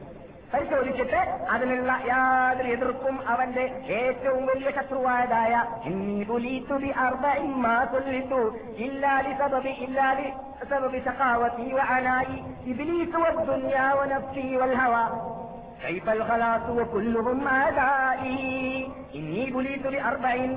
ഏറ്റവും വലിയ ശത്രു നാലെണ്ണമാണ്. ആ നാല് ശത്രുവിലൂടെയാണ് ഞാൻ ഇപ്പോൾ പരിശോധിക്കപ്പെട്ടിട്ടുള്ളത്, പരീക്ഷിക്കപ്പെട്ടിട്ടുള്ളത്.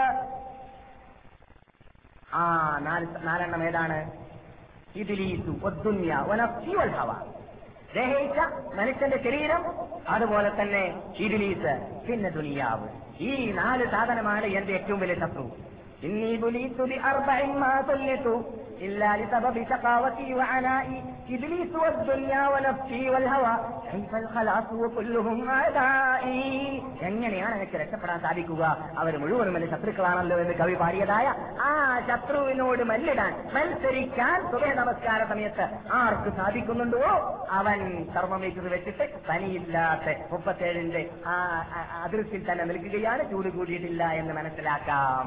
അവരെ സംബന്ധിച്ചിടത്തോളം സ്വർഗത്തിലേക്ക് പ്രവേശിക്കാനുള്ളതായ ചാൻസ് ഉണ്ട് എന്നത് ഇവിടുന്ന് തന്നെ മനസ്സിലാക്കാനുള്ളതായ ഒരു സന്തോഷ വാർത്തയാണ്. അല്ലെങ്കിലോ ഉണർന്നാലും ഉണർന്നാലും തലന്റെ വയസ്സ് കൂടിക്കൊണ്ടുവരികയാണ്, എത്ര വാക്കി വെച്ചാലും അത് ബന്ധാക്കാൻ തോന്നുകയാണ്. അവൻ സല്ലല്ലാഹു അലൈഹി വസല്ലം തങ്ങൾ പറയുന്നു, മൂന്ന് കെട്ടാണ് ഇബ്ലീസ് മനുഷ്യന്റെ നീല കെട്ടിയിടുന്നത്.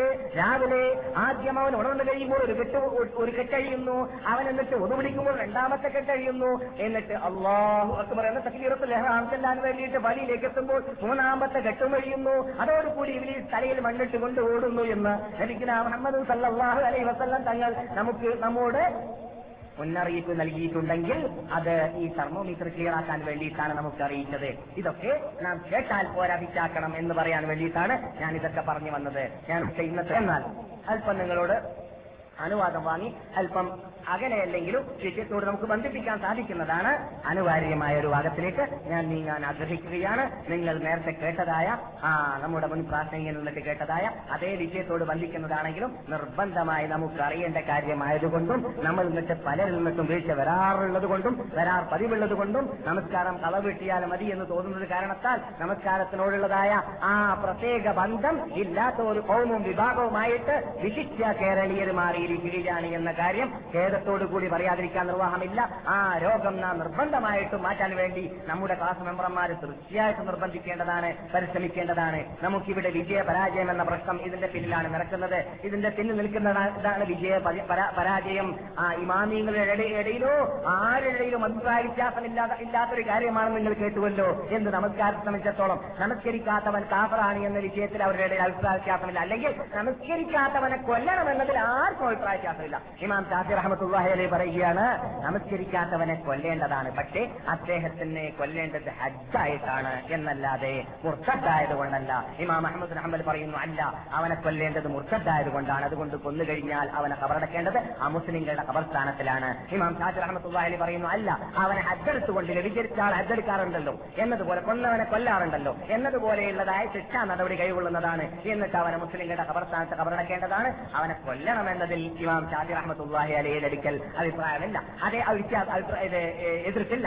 അതേസമയത്ത് ഇമാം ശാഫി റഹ്മത്തുള്ളാഹി അലൈഹി പറയുന്നു, ആരെങ്കിലും നമസ്കാരത്തെ ഉപേക്ഷിക്കൽ അത് ശാഫിയുടെ അഭിപ്രായമല്ല. ഇമാം മുഹമ്മദ് ബിൻ ഇദ്രീസ് ശാഫി റഹ്മത്തുള്ളാഹി അലൈഹി, ഇമാം മാലിക് ബിൻ അനസ് റഹ്മത്തുള്ളാഹി അലൈഹി, ഇമാം അബൂ ഹനീഫത്തുൽ കൂഫി റഹ്മത്തുള്ളാഹി അലൈഹി, ഇമാം അഹ്മദ് ബിൻ ഹംബൽ റഹ്മത്തുള്ളാഹി അലൈഹി, അതിനു മുമ്പുള്ളതായ സർവ്വമുജ്തഹിദീങ്ങളായ പണ്ഡിതന്മാർ, അതിനു മുമ്പുള്ളതായ എല്ലാ സഹാബാക്കളുടെയും മുസ്ലിം ലോകത്തിന്റെ ഇജ്മാ ആണ്, ഐക്യകണ്ഠ്യേനയുള്ള തീരുമാനമാണ്. ഒരു മനുഷ്യൻ നമസ്കരിക്കാത്തതോടുകൂടി നമസ്കരിക്കാത്തത് കൊണ്ട് ഒന്നും വരാൻ പോകുന്നില്ല എന്ന് മനസ്സിലാക്കിയിട്ടാണ് നമസ്കരിക്കാതിരിക്കുന്നതെങ്കിൽ അവൻ കാഫറാണ്. അവനോട് സലാം പറയാൻ പാടുള്ളതല്ല, അവന്റെ കൂടെ ഭക്ഷണം കഴിക്കാൻ പാടുള്ളതല്ല, അവന് നാം കല്യാണം കഴിച്ചു കൊടുക്കാൻ പാടുള്ളതല്ല, അവനിൽ നിന്നിട്ട് അവന്റെ കുടുംബത്തിൽ നിന്നിട്ട് അഥവാ അവന്റെ മക്കളെയോ ആരെയും നാം കല്യാണം കഴിക്കാനും പാടുള്ളതല്ല.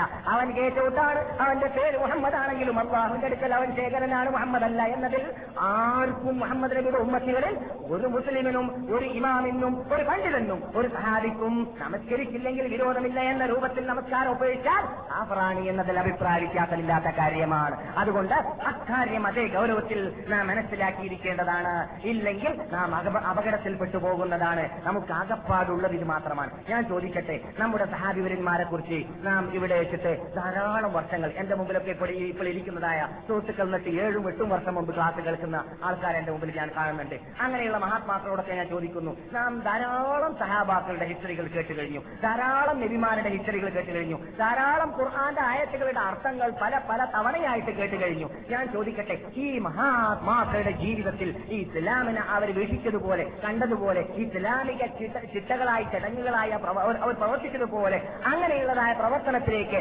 നമ്മുടെ ജീവിതത്തെ നാം താരതമ്യേന പണം നടത്തി നോക്കുകയാണെങ്കിൽ ബന്ധിപ്പിക്കുകയാണെങ്കിൽ തുറച്ചിട്ട് എന്താണ് മുസ്ലിമാണെന്ന് പറയാൻ നമ്മളിൽ കാണുന്നത്? വെറും നമസ്കാരം മാത്രം. നമസ്കാരം അല്ലാത്തതായ കാര്യം നമ്മളിലില്ല. യുദ്ധമുണ്ടോ, പോരാടലുണ്ടോ, പട്ടിണി കിടക്കലുണ്ടോ, ഇസ്ലാമിന് വേണ്ടി കഷ്ടപ്പെടലുണ്ടോ, ഉടുതുണിക്ക് മറുതുണിയില്ലാതെ ഇസ്ലാമിന് വേണ്ടി ഹിജറ പോയതുണ്ടോ? അവർ ചെയ്തതായ ഒന്നും തന്നെ നമ്മളിപ്പോൾ തുറച്ചു കാണുന്നില്ല. നിങ്ങൾ പക്ഷെ പറഞ്ഞേക്കാം അതിന് ആവശ്യമില്ല എന്ന്. ആവശ്യമില്ലായാലും നമ്മളെ കിട്ടൂല, അത് വേറെ കാര്യം. എന്നാൽ ഇല്ല എന്നതാണ് യാഥാർത്ഥ്യം. പിന്നെ ഇപ്പോൾ ഉണ്ടെങ്കിൽ ഉള്ളവരുടെ കയ്യിൽ എന്താ ഉള്ളത്? ഇസ്ലാമിന്റെ എന്തെങ്കിലും ചടങ്ങായിട്ട് ഉള്ളവരുടെ കയ്യിൽ എന്താ ഉള്ളത്? വെറും നമസ്കരിക്കുക എന്നാണ്. ഈ നമസ്കാരം ഇല്ലെങ്കിലോ അൽ അഹദുല്ലദീ ബൈനനാ വബൈനഹും, നാമും അവരുമായുള്ളതായ വ്യത്യാസം അസ്വലാത്ത് നമസ്കാരത്തിലൂടെയാണ്. സമന്തറക്കഹാ, ഒരു തൻ നമസ്കാരം ഉപേക്ഷിക്കുമ്പോൾ ഫഖദ് കഫറ, അവനും കാഫറും തുല്യമായി മാറുന്നു, അവനും കാഫറായ മനുഷ്യനും വ്യത്യാസമില്ലാതെയായി മാറുന്നു എന്ന് ശരിക്കും മുഹമ്മദ് സല്ലല്ലാഹു അലൈഹി വസല്ലം പറയാൻ കാരണം അതാണ്. അതുകൊണ്ട് നമുക്ക് ഒരു കാര്യം ഗൗരവത്തോടു കൂടി മനസ്സിലാക്കിയിരിക്കേണ്ടതുണ്ട്. ഈ പ്രപഞ്ചത്തെ അല്ലാഹു സൃഷ്ടിച്ചത് എന്തിനു വേണ്ടിയാണ്? അല്ലാഹു എന്താ പറഞ്ഞത് പ്രപഞ്ചത്തെ സൃഷ്ടിച്ച സമയത്ത്?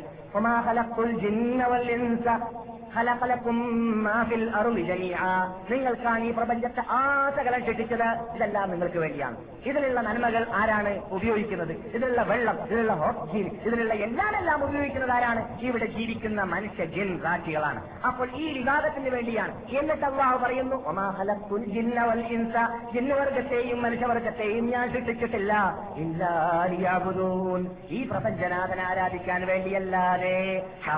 പൊതു തത്വമാണ്. ഇതാണ് ഒന്നാമത്തെ നബി ആദം അലൈഹിസ്സലാം.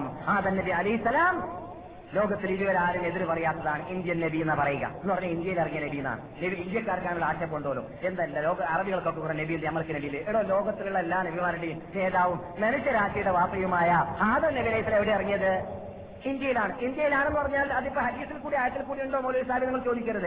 ലോകത്തിൽ അന്ന് മുതൽ ഇന്ന് വരെ ജനങ്ങൾ അങ്ങനെ പറയുന്നു, ഇസ്രായേലിസം അങ്ങനെ പറയുന്നു. ലോക മുസ്ലിങ്ങളുടെ ഹിസ്റ്ററി ഗ്രന്ഥം ആരംഭിക്കുന്ന വേളയിൽ ഇബ്നു ജരീർ തബരി ആദം നബി അലൈഹി സ്വലാം ഇന്ത്യയിൽ ഇറങ്ങിയത് എഴുതുന്നു. ഇബ്നു കസീർ റഹ്മത്തുള്ളാഹി അലൈഹി ആദം നബി അലൈഹി സ്വലാം ഇന്ത്യയിൽ ഇറങ്ങിയത് പറയുന്നു. അതിനെതിരെ ആരും പറഞ്ഞിട്ടില്ല താനും. അപ്പോൾ അത് ഇസ്രായേലിസമാണെങ്കിലും ലോകത്തിൽ ആർക്കും എതിർക്കാൻ പറ്റാത്ത അല്ലെങ്കിൽ എതിർത്തിട്ടില്ലാത്ത ഒരു യാഥാർത്ഥ്യമാണ്. അപ്പോൾ നബി വന്നിട്ടില്ല എന്ന് പറഞ്ഞ ശരിയല്ല. ഇന്ത്യയിൽ ആദ്യത്തെ നബി ഇറങ്ങിയത് ഇന്ത്യയിലാണ്.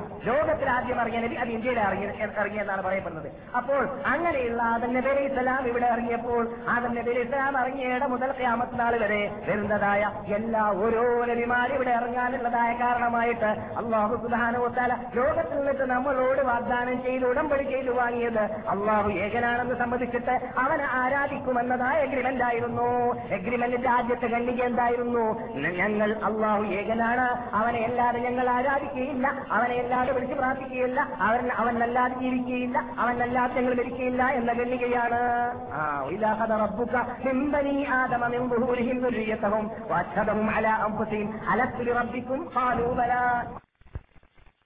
سيدنا أن تقولوا يوم القيامة إنا كنا عن هذا غافلين أو تقولوا إنما أشرك آباؤنا من قبل وكنا ذرية من بعده أفتهلكنا بما فعل المبطلون وإذا أخذ ربك من بني آدم من ظهورهم ذريتهم آدم عليه السلام من മുതുകിൽ നിന്നിട്ട് ആദമിന്റെ സന്തതികളോടൊക്കെ അല്ലാഹു സുബ്ഹാനഹു വ തആല അഗ്രിമെന്റ് ഉണ്ടാക്കിയ സമയത്ത് നിങ്ങൾ സ്മരിക്കേണ്ടതുണ്ട്. പലപ്പോഴും കേട്ടതാണെങ്കിൽ വിഷയത്തോട് ബന്ധിക്കുന്നതായതുകൊണ്ട് പുതുമുഖങ്ങളായ നമ്മുടെ സുഹൃത്തുക്കളെ പ്രത്യേകം പരിഗണിച്ചുകൊണ്ട് ഞാൻ പെട്ടെന്ന് പറഞ്ഞു. അള്ളാഹു പറയുന്നു എഗ്രിമെന്റ് ഉണ്ടാക്കി എന്നതാണ്. അലസ്തു ബിറബ്ബിക്കും നമ്മളോടെല്ലാം അള്ളാഹു ചോദിച്ചു. ഇപ്പോൾ